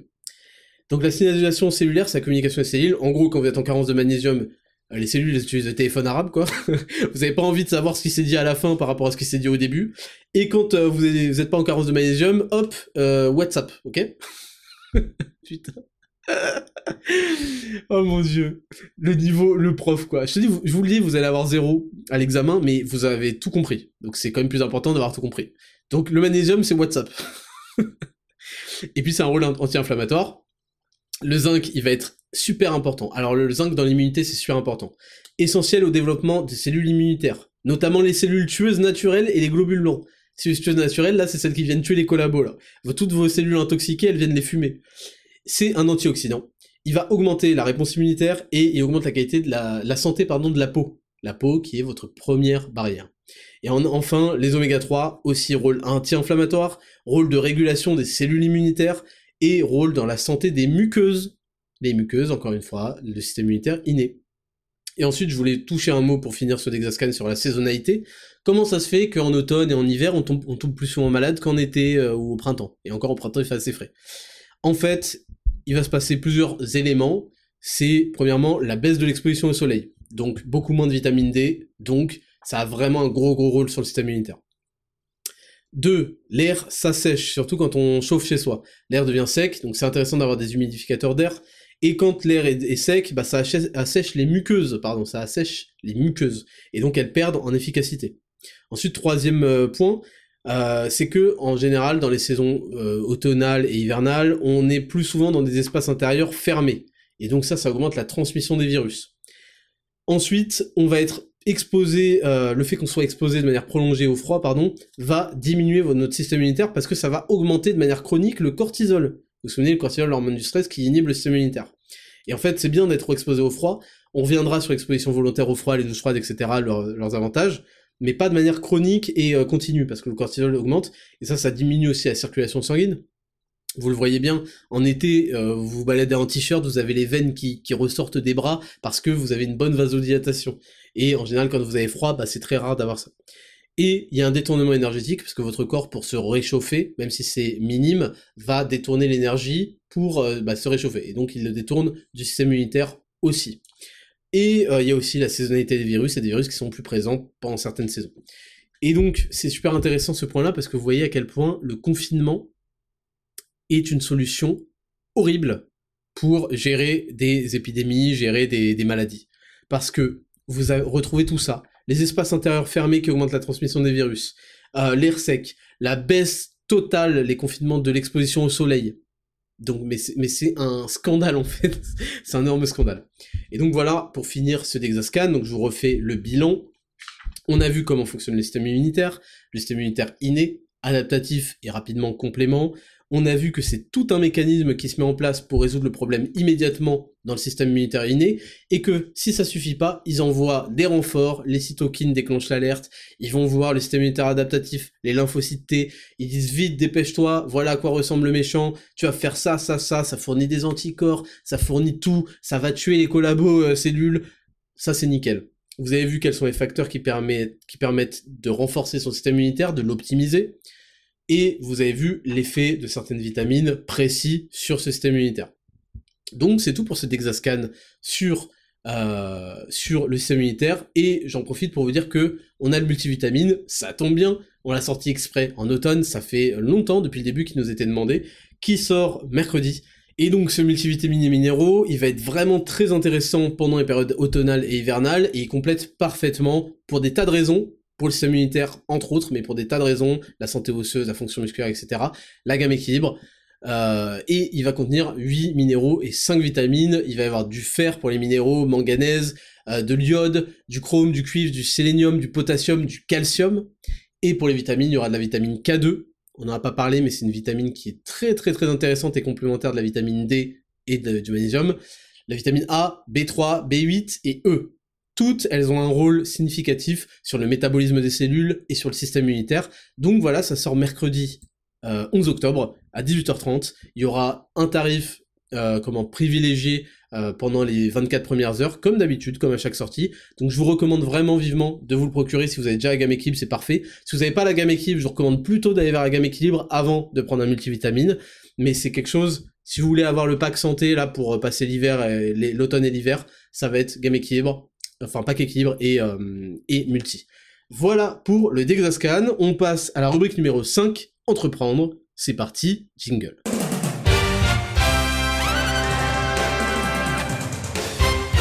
Rubrique numéro 5, entreprendre. Cette semaine, je voulais vous parler de vous donner une leçon d'entrepreneuriat, entre guillemets une leçon d'entrepreneuriat, que j'ai entendue de Christian Guzman, Christian Guzman, qui est un de mes modèles absolus en termes, parce qu'il a mon âge, en termes d'entrepreneuriat américain, dans le fitness, il a fait sa marque de vêtements, il était l'un des premiers avec Gymshark, et ça a cartonné de fou furieux, et c'est vraiment quelqu'un d'inspirant. Et donc Christian Guzman, il a fait une série où il expliquait un jeune, il disait un jeune qui a pour projet d'être un entrepreneur millionnaire, hein, vous savez, les États-Unis, ça va très vite, et il lui donnait cette leçon que je trouve fondamentale, et je voulais juste vous la répéter et peut-être creuser un petit peu là-dessus. Il lui disait « Tu n'as le droit qu'à un seul lancement. » Et c'est vrai, et moi je l'ai vécu, et c'est vrai. Quand vous faites un lancement, vous n'avez pas le droit à l'erreur, sur plusieurs choses. Vous pouvez, évidemment, il y a des lancements qui sont meilleurs que d'autres, parce qu'on a mis plus de moyens, plus de budget. Il y a des lancements... La question, c'est pas tellement le lancement du produit, le jour même. En fait, la question, c'est surtout sur le produit. Et en fait, vous avez le droit qu'à une seule chance. Pourquoi ? Si, et en fait, ce qu'il voulait dire, et ce que je pense, et ce que je suis d'accord à 100%, repousser l'échéance tant que le produit n'est pas 100% satisfaisant. Si vous avez le moindre doute sur la chose, ne le sortez pas. Peaufinez-le, réfléchissez, donnez-vous du temps. Évidemment, ne procrastinez pas quand je vous dis donnez-vous du temps pour continuer à travailler, à améliorer. Mettez-vous à la place de ceux qui vont devoir acheter vos produits. Qu'est-ce qu'ils vont ressentir en l'achetant, en le recevant? Qu'est-ce qu'ils vont ressentir en le consommant, en le portant, en je sais pas, ça dépend du produit. C'est une formation, en la suivant. Est-ce qu'ils vont avoir... Mettez-vous à leur place, posez-vous les questions qu'ils vont se poser. Vous n'avez droit qu'à une seule chance, en fait. Si jamais... vous sortez un produit, surtout quand c'est au début, et que c'est une déception pour les clients, ils ne reviendront jamais. Et Christian Guzman, il parlait de son expérience où il avait sorti au tout début une marque de... pas de vêtements, en fait, c'était juste du merchandising quelque part, mais avec un travail des coupes. En tout cas, il voulait travailler un peu plus les coupes que sur des t-shirts un peu pourris. Et il avait expliqué qu'en fait, il arrive, surtout aux États-Unis, il reçoit, et en fait, tous les trucs sont 2 à 3 tailles en dessous. C'est-à-dire qu'il dit, mon XL est taillé comme du S, et, enfin, peut-être qu'il abuse, mais vous savez que les Américains, ils ont des tailles particulières. Hein. Et en fait, il lui expliquait que, bah, il pouvait pas sortir ça comme ça, et que heureusement qu'il l'a pas fait, parce que sinon, en fait, sa marque n'aurait pas duré. Les gens auraient acheté, ils auraient fait, c'est quoi cette merde? Déjà, ils auraient demandé des remboursements, mais ils auraient dit, mais c'est quoi cette merde qui me va pas? C'est sa marque. Et le capital confiance est fondamental en fait quand vous créez un produit, quand vous créez une entreprise, et si vous le perdez parce que vous êtes des gains petits comme j'en ai connu qui veulent absolument juste se tirer un petit peu de fric, et bah il ne reviendra jamais. Sachez bien qu'un client qui vous achètera votre produit, si il n'est pas satisfait, il ne reviendra jamais. Vous aurez beau faire 1001 efforts pour refaire, pour faire un truc, donc faites très attention à ça. Faites très très attention à ça, parce que il vaut... en fait vous n'avez le droit qu'à une seule chance dans ce game, et les gens vont ne plus avoir confiance en vous, et c'est pour ça d'ailleurs que le temps fait toujours son affaire, c'est que en fait les entreprises qui perdurent dans le temps, et vous savez qu'une entreprise, je sais plus quel énorme pourcentage, ne tiennent pas 3 mois, ne tiennent pas 1 an, ne tiennent pas 5 ans. Donc c'est précisément parce que, bon c'est pour des tas d'autres raisons, mais certains c'est parce qu'en fait ils n'ont pas compris qu'ils avaient une seule chance. Oui, on peut faire un lancement et ensuite améliorer progressivement tout. Le site, vous voyez, moi quand j'ai lancé Raptor Nutrition, j'ai fait ça dans la pire période du monde, c'est-à-dire fin janvier, avant le pire mois du monde qui est février. Le site, il était pas fou. Le service de logistique, il était bien, mais on a vite vu leurs limites, parce qu'ils savaient pas qu'on allait avoir autant de commandes. Truc. Mais le produit, il n'a pas changé. Aujourd'hui, c'est les mêmes vitamines D, même magnésium bisglycinate, etc. Les étiquettes, on les a peut-être retravaillées, redesignées, peut-être qu'on les retravaillera dans le futur, mais le produit en lui-même, il était intestable, en fait. Il était parfait. Et en fait, c'est ça, le truc, c'est que vous avez le droit de faire un site, bon, c'est pas la folie, rame un peu, ça en a du mal, va falloir l'améliorer en réinvestissant votre capital que vous allez générer au fur et à mesure. Mais par contre, le produit, vous n'avez qu'une seule opportunité, qu'une seule chance. Si vous la foirez, vous perdez la confiance du customer, du client, et elle ne reviendra jamais. Voilà. Et donc, sachez que les choses se construisent sur le long terme. Il vaut mieux passer plus de temps et créer une vraie bonne formation, un vrai bon programme, un vrai bon produit pour gagner la confiance des gens et améliorer au fur et à mesure et avoir des clients qui sont satisfaits et qui reviennent. et qui reviennent. Et moi, c'est ça le secret de Raptor Nutrition, c'est qu'on a des clients qui reviennent, en fait. La première fois, c'est un achat de confiance, et tout le reste, c'est un achat de satisfaction, pas de complaisance, mais de... Ouais, ils sont très contents des effets que ça leur a procuré par rapport à d'autres. Parfois, il y a une petite pause, hein, je vous vois, il y a une petite pause, parce que le mec, il va essayer d'aller acheter ailleurs, un peu moins cher, et il revient en achetant le double et en s'excusant et en laissant un avis. Donc, c'est comme ça que ça se passe. Vous ne pouvez pas perdre la confiance des gens avec qui vous vendez, parce que, en fait, le capitalisme et l'entrepreneuriat, c'est vendre des produits qui vont plaire, qui vont répondre à un problème des clients, et donc, c'est leur apporter un net positif dans leur vie. C'est pour ça qu'ils ont accepté de dépenser un net argent dans votre vie. C'est un échange de bons procédés, c'est du gagnant-gagnant. Et dès que vous essayez de faire le gain petit, à essayer de vous soustraire à cette règle, à essayer de baiser les gens, hein, finalement, ou même pas intentionnellement, mais juste vous n'étiez pas à la hauteur, vous avez sorti un truc qui n'est pas à la hauteur, vous vous êtes mis des énormes bâtons dans les roues, et ça ne mène jamais bien loin. Donc ça, c'était une règle qui pour moi était vraiment importante à souligner. C'est la règle, vous n'avez qu'un seul lancement de cette rubrique, entreprendre. On passe tout de suite non pas à la rubrique 6, mais à la rubrique 7, et Raptor, toutes vos questions posées sur Instagram, c'est parti, jingle. Rubrique numéro 7, et Raptor, je réponds à toutes les questions que vous me posez sur Instagram, @RaptorPodcast, donc allez nous suivre sur Instagram, @RaptorPodcast, et allez nous poser vos questions chaque semaine, parce que n'ayez pas peur de les reposer, on fait une sélection, tranquillement, chaque semaine. On commence avec Insta Dago qui me dit, et Raptor, il y a le nouveau Assassin's Creed à Bagdad, vas-tu mettre des coups de lame secrète? Au passage, merci pour ton travail. Alors en effet, je vais pas dire un grand fan de la... Parce que c'est un grand mot, quoi. Mais de la série, Comment ça s'appelle? Putain, j'ai perdu le mot. De la licence Assassin's Creed. J'ai joué à quasiment tous les Assassin's Creed, ça fait très longtemps. Et c'est vrai que je suis très content qu'ils reviennent un peu aux sources. J'ai beaucoup aimé Origins, qui était un Assassin's Creed, le premier Assassin's Creed un peu RPG, c'est un grand mot parce que c'est pas... Il y a des RPG qui font 1000 fois mieux 15 ans avant. J'ai aimé Odyssey parce que c'était quelque chose qui allait un peu plus loin, même si c'était très répétitif et qu'il y avait un peu de magie, nanana. J'ai préféré Origins largement pour le scénario, etc. à Odyssey, mais je me suis laissé séduire par l'esthétique de la Grèce antique, que j'aime beaucoup, comme vous le savez. Valhalla, j'ai pas du tout accroché, pour des tas de raisons, des raisons mécaniques, je vais pas vous saouler, mais l'aigle, ça m'a saoulé, la lenteur, j'ai pas accroché même à l'univers, j'ai pas du tout aimé, il y a plein de... J'aurais pu vous donner plein de justifications le jour où j'ai désinstallé cette merde, mais là, elle m'échappe, et donc, c'est vrai qu'à ces mirages, il y a pas eu d'Assassin's Creed pendant 3 ans, donc c'est un truc que j'ai regardé du coin de l'œil, parce que j'ai pas le temps pour ça. J'adorerais pouvoir passer un peu de temps, mais je vous le dis, moi, de toute façon, les jeux vidéo, ça me saoule, en fait. Genre, j'ai regardé un peu du gameplay, là, du début de un let's play de Assassin's Creed Mirage, là, sur un mec qui s'appelle Jonathan, je crois, et qui parle de AC. Bref, il y a toujours ce passage de tutoriel au début où tu dois suivre un personnage, c'est... Oui, il te raconte sa vie, tu dois le suivre pendant une demi-heure. Putain, je veux jouer, j'ai pas le temps. La demi-heure, là, c'est tout ce que j'ai pour jouer. Je veux juste tuer des gens, tu sais. Je veux tuer des gens. Le truc va être sorti de son contexte.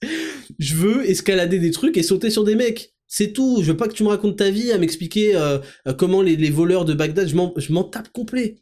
Et ça, ça me prend la tête. Et à chaque jeu, ton inventaire, ta gueule. Je veux surtout pas que tu me parles de mon inventaire. Surtout pas. Parle-moi pas de mon inventaire, je vais juste éclater des mecs. Donc c'est vrai que j'ai un problème avec les jeux vidéo parce qu'il y a toujours cette phase-là qui me gonfle, et qui est souvent beaucoup trop longue. Mais ouais, j'ai envie de jouer, bon j'y jouerai pas, à un moment donné je vais essayer de regarder par-ci par-là quand j'ai du temps, le let's play là de Jonathan AC ou je sais pas comment il s'appelle, et voilà, et c'est tout. Mais c'est vrai que c'est cool, ils sont revenus un peu à la base, et ça fait du bien parce que le truc était un peu parti en vrille. Ensuite, on a Paul CHRN qui me dit « Tu dis t'être réveillé après avoir eu ton fils, mais t'étais-tu tout de même fixé un objectif de situation financière professionnelle avant sa naissance afin de pouvoir sereinement appréhender son arrivée dans ta vie ?» Non. Après, tu sais... non, je me suis pas fait fixer d'objectif. En fait, la réalité, c'est que je dis que je me suis réveillé après la naissance de mon fils, c'est pas uniquement ça qui m'a fait me réveiller. En fait, déjà, tout roulait très très bien, je gagnais déjà très très bien ma vie, bien avant ça, Raptor Coaching Pro ça déchirait, la chaîne YouTube j'avais pas mal de placements de produits et tout, ça allait, tout roulait déjà dans ma vie, c'est juste que j'ai décidé d'aller beaucoup plus loin. C'est par rapport à la naissance de mon fils, oui, c'est aussi par rapport au fait qu'il y a des gens que je méprise, parce qu'ils sont méprisables, parce qu'ils sont médiocres, parce qu'ils sont mauvais, parce qu'ils sont méchants aussi. Et j'ai appris qu'ils gagnaient ils gagnaient bien leur vie, etc. Et parfois même mieux que moi. Et même que j'étais comparable à ces gens-là. Et en fait, je refusais. C'est là aussi l'esprit que je vais vous insuffler dans ce podcast. C'est que je me suis senti insulté par le fait qu'ils soient en comparaison avec moi. Je sais que c'est très violent à dire. Et par le fait qu'ils me dominent et qu'ils soient supérieurs à moi dans ce domaine-là. J'ai dit, mais non, ce n'est pas possible. Je vaux mieux qu'eux, c'est pas possible. Je suis plus intelligent, je suis désolé de le dire, je suis plus charismatique, j'ai plus de capacité de parler, eux ils sont incapables de parler pendant 3 heures de sujets, ils sont pas intéressants, ils osent pas, j'ai plus de courage qu'eux, j'ai plus de ceci, cela, hein.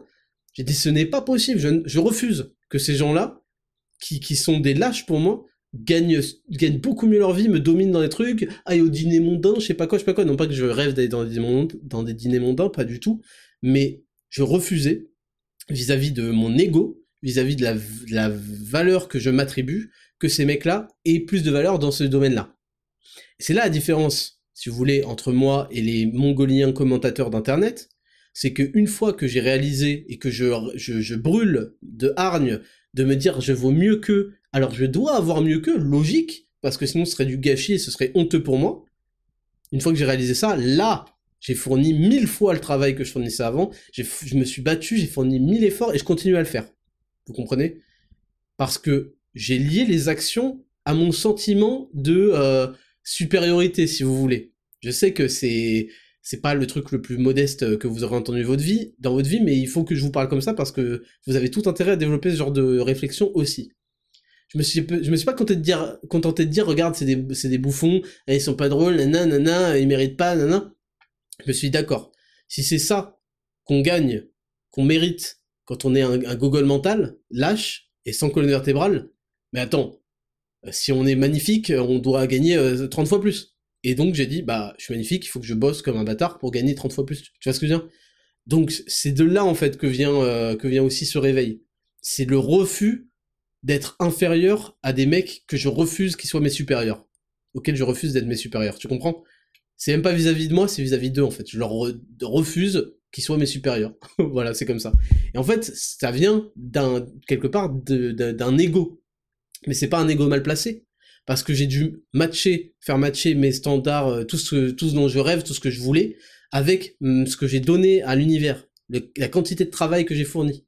J'ai dû me bouger le cul. Au lieu de rager, nanana, je l'ai prouvé par les compétences, par les résultats, par les actions. Et ça, c'est ce qui manque. Ce qui manque dans beaucoup d'entre vous, beaucoup de gens sur internet, qui sont là à rager, ils se disent « Ah, mais moi je vaux mieux que ça, nanana. » Oui, bah, montre-le, prouve-le.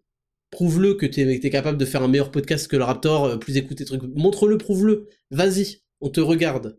On te regarde. Ça prendra les années que ça prendra, mais vas-y, prouve-le nous. Et c'est ça le problème, c'est que, du coup, il y a des frustrés et des aigris parce qu'ils arrivent jamais, parce qu'ils se mentent à eux-mêmes, c'est juste des gens jaloux. Ils arrivent jamais à fournir l'étape la plus dure, c'est-à-dire celle de l'action et du travail, pour matcher la haute, beaucoup trop haute idée qu'ils ont d'eux-mêmes. Donc voilà pour te répondre. Et voilà. Soundman, salut Raptor, tu parles très souvent de ton adolescence, lycée, quels étaient tes objectifs, ta vision des choses à cette époque? J'étais toujours très sportif, j'adorais le sport, j'aimais beaucoup traîner avec mes potes, enfin pas traîner avec mes potes, mais j'aimais beaucoup aller faire du sport en groupe, voilà, j'aimais bien les sports co et tout, j'ai toujours été très sportif, mais je mangeais beaucoup aussi. Je me souviens qu'il y avait une réduction Subway, où genre tu prenais un sub 30, t'avais un autre sub 30 offert, et donc on y allait à deux. Je laisse un temps de pause, parce que vous allez vous dire, bah vous avez payé qu'un seul pour deux. Non, on y allait à deux, et chacun prenait deux sub 30. Parce que quand il y a un truc gratuit, bah il est pour moi quoi. Donc je mangeais comme un porc et tout. Donc voilà un petit peu, au lycée j'étais comme ça. Je mangeais je me souviens il y avait le... Comment ça s'appelait ça ? Pas le Gigamac, Il y avait un kebab qui avait créé le Gigamac, je crois, et il y avait genre un kilo de steak, c'était répugnant, sauce samouraï, et vas-y que je me resserre des frites et de la samouraï, et vas-y que je prends un bon oasis ou un bon coca bien sucré, bien calorique, pour aller avec mes frites et ma sauce de merde, et avec mon pain dégueu, et j'avais, je vais pas dire que j'avais des problèmes de peau, parce qu'il y a des mecs qui ont vraiment des problèmes de peau hardcore, mais j'avais une vieille peau, dégueulasse, suintante, avec des boutons qui apparaissaient tout le temps, parce que j'avais pas compris que mon alimentation de merde provoquait ça en fait, complètement sucrée, grasse, dégueulasse. Donc j'étais comme ça, j'étais pas gros, mais disons que j'étais un peu skinny fat quoi, mais je kiffais le sport, je m'étais mis à la muscu, pour plus être skinny, être toujours fat, mais plus être skinny en tout cas, et voilà un petit peu, et puis mes visions des choses, c'était que je comprenais qu'il fallait que je travaille plus, qu'il fallait que j'avais une responsabilité, qu'il fallait ceci, cela. Après, je me plaignais beaucoup, et je me trouvais beaucoup d'excuses pour pas mal de choses, mais ça a évolué, et ça a évolué autour de cette période-là. Et je me souviens que j'ai des potes qui, eux, continuent aujourd'hui à se trouver des excuses pour tout, à s'inventer, ouais, mais t'as vu, je peux pas faire, nanana, et notre vie est totalement différente, forcément, 15 ans plus tard, quoi. Voilà, pour te répondre. Natou, salut Ismaël, j'ai toujours été le gars drôle de la classe, mais maintenant maintenant que j'ai changé physiquement et mentalement, je souhaite que les gens arrêtent de me voir comme le gars drôle de la classe. Aurait une solution? T'es fini, mec. Je prends une gorgée d'eau. En fait, t'es fini. T'es fini parce que les réputations, les trucs, quand t'es jeune, ça se fait dès le début de l'année, et ça te colle à la peau et c'est finito, tu vois. Alors les gens, ils vont bien se rendre compte. Alors toi, t'as une idée, déjà, t'as une vision faussée de ton corps. Là, tu te vois stock et tout, exactement comme j'étais à l'époque. T'es giga pas stock. Désolé de te dire, t'es giga pas stock. Et donc les autres, en fait, te voient comme t'es vraiment, c'est-à-dire, ça va. On voit un peu de pec pointer le bout du nez, on voit quelques veines des fois sur tes avant-bras, mais pas plus, tu vois. Donc, ça c'est la première des choses. Et deuxième chose, il va falloir attendre l'année prochaine. Faites très attention aux images que vous renvoyez, notamment au début de l'année, parce que ça va vous sauter à la gorge tout le reste de l'année, et quand vous êtes le bavard qui fait le débile, et ben vous serez le bavard qui fait le débile pendant tout le reste de l'année. Ensuite, Arthur Hénon, salut Raptor, je viens d'acheter le pack sommeil, et j'ai un très gros problème pour avaler les pilules. Il est donc possible de les ouvrir et de mélanger la poudre dans un verre avec de l'eau directement sans que ça ne perde des effets du zinc et du magnésium. Alors, oui, tu peux faire ça. Tu peux prendre les gélules, les ouvrir, les mélanger dans l'eau et l'avaler, il n'y a aucun souci. Maintenant, il faut quand même... Parce que c'est pas la première fois que je lis ça, en fait. Les mecs, il faut qu'on règle le problème, définitivement. Là, il va falloir que vous regardiez dans le miroir. Vous allez faire exactement ce que je vous dis. Hein. Vous allez vous regarder dans le miroir, tranquille. Voilà, vous allez voir votre reflet normalement. J'espère que votre miroir n'est pas trop sale. Vous regardez et vous vous dites, voilà, vous vous appelez par votre prénom, truc muche. Tu veux faire quoi dans la vie? Ouais. Ah, j'aimerais bien être millionnaire, j'aimerais bien être grave déter, 7% de body fat, FFMI à 23,5 comme le Raptor. J'aimerais tout ça. Ok? Vous continuez à vous regarder droit dans les yeux. Après, vous dites, tu sais quoi? Truc muche. Problème dans ma vie, c'est que j'arrive pas à avaler des gélules.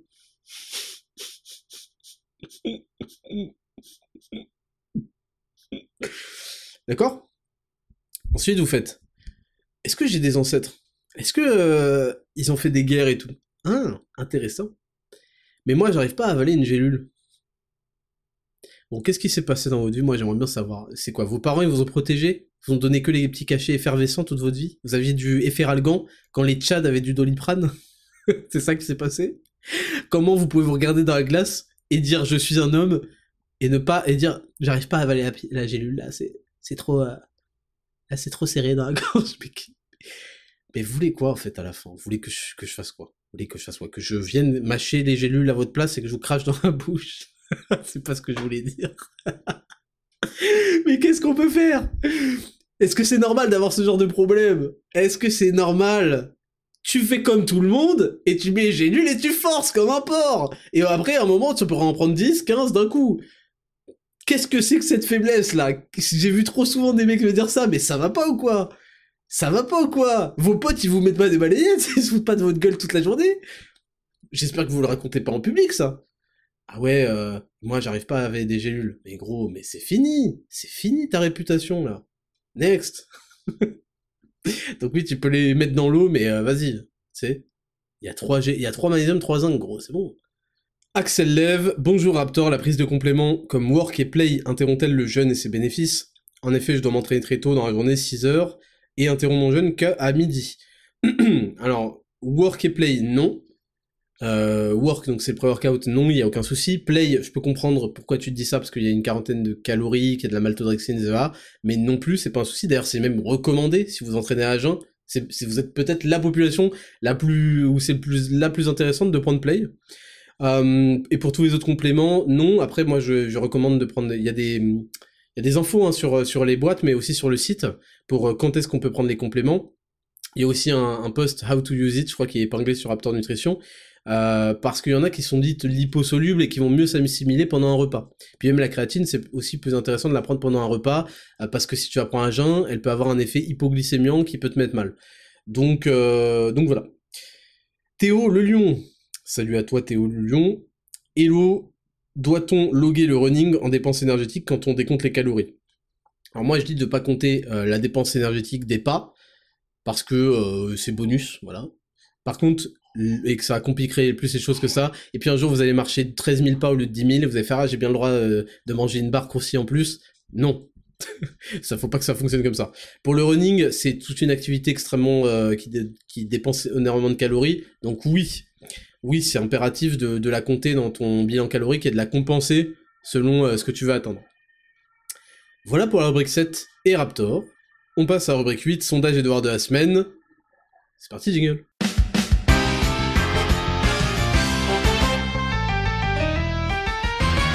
Rubrique numéro 8, le sondage et le devoir de la semaine. Le sondage de la semaine précédente, c'était pour ou contre le trash talk dans les sports de combat.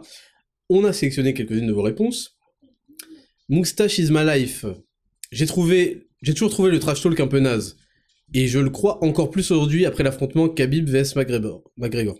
Quand les types sont des gros autistes comme McGregor, ça peut vraiment aller trop loin et ça dessert l'image du sport. De plus, un vrai combattant ne devrait pas avoir à utiliser ce genre de subterfuge mental pour prendre l'ascendant sur son adversaire. Brouiller la tête d'un type pour prendre le dessus, c'est une tactique de gonzesse. Bon, par contre, je te cache pas que j'adore voir les trash talkers se faire remettre en mode réglage d'usine sur le ring. Ok. Fastbosh is love. Le trash talk dans les sports de combat, oui, bien sûr, mais avec modération. Se moquer des religions, des pays et autres attaques trop personnelles, non. Après, malheureusement, ce genre d'attaque attirera toujours une frange de fans qui aiment le buzz, la violence pure et le spectacle au détriment de la technique. JBJB31. Je suis pour le trash talk, ça fait monter l'attente d'un combat, créer une certaine rivalité entre combattants. Cependant, il y a énormément d'excès. Après un combat, j'aime voir quand les deux combattants se congratulent mutuellement, après avoir fait la guerre pendant plusieurs rounds. C'est une énorme forme de respect propre au sport de combat et j'aime beaucoup cet aspect. Mais parfois, ça va beaucoup trop loin. Je pense par exemple à Ali Frazier, où ça frôlait le ridicule. Ou encore plus récemment, McGregor Nurmagomedov, où la provoque a été poussée à son paroxysme sans aucune limite, surtout par Conor, et je trouve cela ridicule, et même parfois triste à regarder, mais ça a toujours fait partie des sports de combat, et je pense qu'il faut garder certaines limites. Et enfin, on a NMP3770 qui dit « Sportivement, aucun intérêt. Si tu es réellement plus fort que tu es sûr de toi et de tes compétences, aucun intérêt d'essayer de déstabiliser moralement ton adversaire. Bien au contraire, tu prives le sport de belles performances qui seront polluées par des facteurs exogènes qui n'ont rien à voir avec le sport. Par exemple, face au harcèlement de ta famille, à la réprobation sociale, certaines forces de la nature vont abandonner pour préserver leurs proches. La discipline sportive a vocation à voir s'affronter des individus dans le but de se départager. Elle transmet des valeurs de dépassement de soi, de respect, de préparation. Les perturbations volontaires avant l'affrontement n'ont rien à voir avec le sport, elles remettent en question des éléments qui n'ont rien à voir, famille, amis, réputation. En considérant tous ces éléments, on ne peut que bannir le trash talk. Le lion qui a mangé se fera manger un jour. » Très très très très très intéressant d'avoir vos retours, c'est pour ça que j'ai créé ces rubriques-là. Et c'est vrai que je vous donne un point à chacun. Il y a juste un aspect en fait qu'il faut pas oublier, c'est que c'est pas juste des sports, c'est pas juste un tournoi, c'est des shows télévisés, trucs qui sont faits pour apporter de l'argent. C'est du pain et des jeux, hein. C'est les cirques... C'est les jeux du cirque moderne, c'est l'arène de gladiateurs moderne. Et donc il y a besoin de générer de l'argent, il y a besoin de générer de l'attention, et dans ce marché de l'attention, et ben l'attention, elle est souvent générée par les trucs négatifs, les clashs, les buzz, ce que vous voulez. Donc c'est pour cette raison-là, pour se faire connaître, pour avoir plus d'argent, pour ceci, cela, que c'est une règle un peu tacite acceptée par les combattants, qu'il va y avoir du trash talk. Voilà, c'était juste l'élément supplémentaire que je voulais rajouter. Je rappelle que le sondage cette semaine, c'est pour ou contre les smartphones pour les adolescents. Voilà, c'est oui, non, oui, avec contrôle, on vous mettra toutes les solutions, et on attend aussi ce genre d'opinion construite, très agréable à lire, je dois le dire, sur Instagram, Raptor Podcast. Ensuite, le devoir de la semaine précédente, c'était... Le devoir de la semaine précédente, c'était de compter au moins une fois dans la journée vos calories. On va voir un petit peu les retours. Martin M est là. Je m'étais déjà motivé à le faire pendant une semaine il y a quelques temps pour comprendre ce qui allait pas dans mon alimentation et j'ai réalisé que je bouffais entre 3500 et 4000 calories par jour. Alors que je souhaite devenir le plus sec possible. J'ai vite abandonné pour plusieurs raisons. Déjà, je vis chez mes parents, donc c'est pas moi qui choisis ce qui est mis dans le caddie. Et mon père me fait des remarques quand je commence à peser mes aliments et s'inquiète pour moi, ma soeur et ma mère ayant déjà eu des troubles d'alimentation sévères. Bref, c'était intéressant à faire pour s'informer sur les calories et les macros que l'on consomme par jour, et je pense m'y mettre sérieusement à l'avenir, mais pas tant que ce n'est pas moi qui paye pour les courses et qui cuisine. Ok. Ranarel Aderuo... Oh non, c'est le retour, Aderuoine. Complète réussite. Après, le problème avec les TCA, c'est d'accepter de manger un nombre de calories raisonnable pour son corps, et malheureusement, c'est encore compliqué. Donc on va augmenter sa quantité de protéines, mais je ne pense pas que je vais compter mes calories à long terme, ça ne m'aide pas du tout dans ma gestion du TCA. Ok, intéressant. Wave surf, je trouve ça horriblement chiant à faire, mais le fait de m'y être forcé, je trouve ça donne moins envie de céder à la tentation d'aliments nuls trop sucrés, histoire de pas exploser le compteur de l'app à la fin de la journée. Intéressant celui-là. Il nous explique que accountabilité, c'est-à-dire le fait de compter, d'être comptable, d'être responsable de ce qu'on fait, module positivement putain, je perds les mots, je suis désolé, je suis au bout de 3 heures de podcast là, nos actions quoi. D'ailleurs, il y a un truc intéressant, c'est que il y avait une expérience où on servait à 2 tables plein de buckets de KFC, et il y a une table où on débarrassait jamais à table, donc en fait ils voyaient leur poubelle sur la table, le nombre qui s'accumulait, et bah ils ont mangé beaucoup moins que la table où on débarrassait régulièrement, ce qui veut dire en gros, pour montrer que quand on se rend compte de ce qu'on fait, eh ben on fait des trucs plus intelligents. Notre corps et notre cerveau réfléchit mieux quand on sait ce qu'on fait. Ça paraît logique hein, comme ça. Mais pour la nourriture, vous mangez au hasard. Et enfin, Morgane 28200, échec, un enfer à calculer. Ok. Janosu, réussi pour moi. Première fois que je compte mes calories, première fois sur MyFitnessPal, super. J'étais surpris de voir à quel point c'était facile, même si ça prend du temps. Ça donne envie de continuer. Moi, honnêtement... Je trouve que c'est compliqué au début à prendre en main, parce qu'il faut tout rentrer, faut taper, c'est chiant. Mais après, tu peux scanner des étiquettes, des codes barres, tu peux rajouter, t'as les aliments connus. Bon, c'est un coup à prendre, quoi. Après, moi, je le fais pas tous les jours, parce qu'aujourd'hui, je vous l'ai dit, je suis en mode 9-10% de body fat, je me prends pas la tête. Je sais que j'ai ma diète, je fais plus ou moins la même chose tous les jours. Des fois, je vais manger un truc en plus, des fois un truc en moins, je m'en fous un peu. Par contre, quand je suis très sérieux, là, ça compte tous les jours.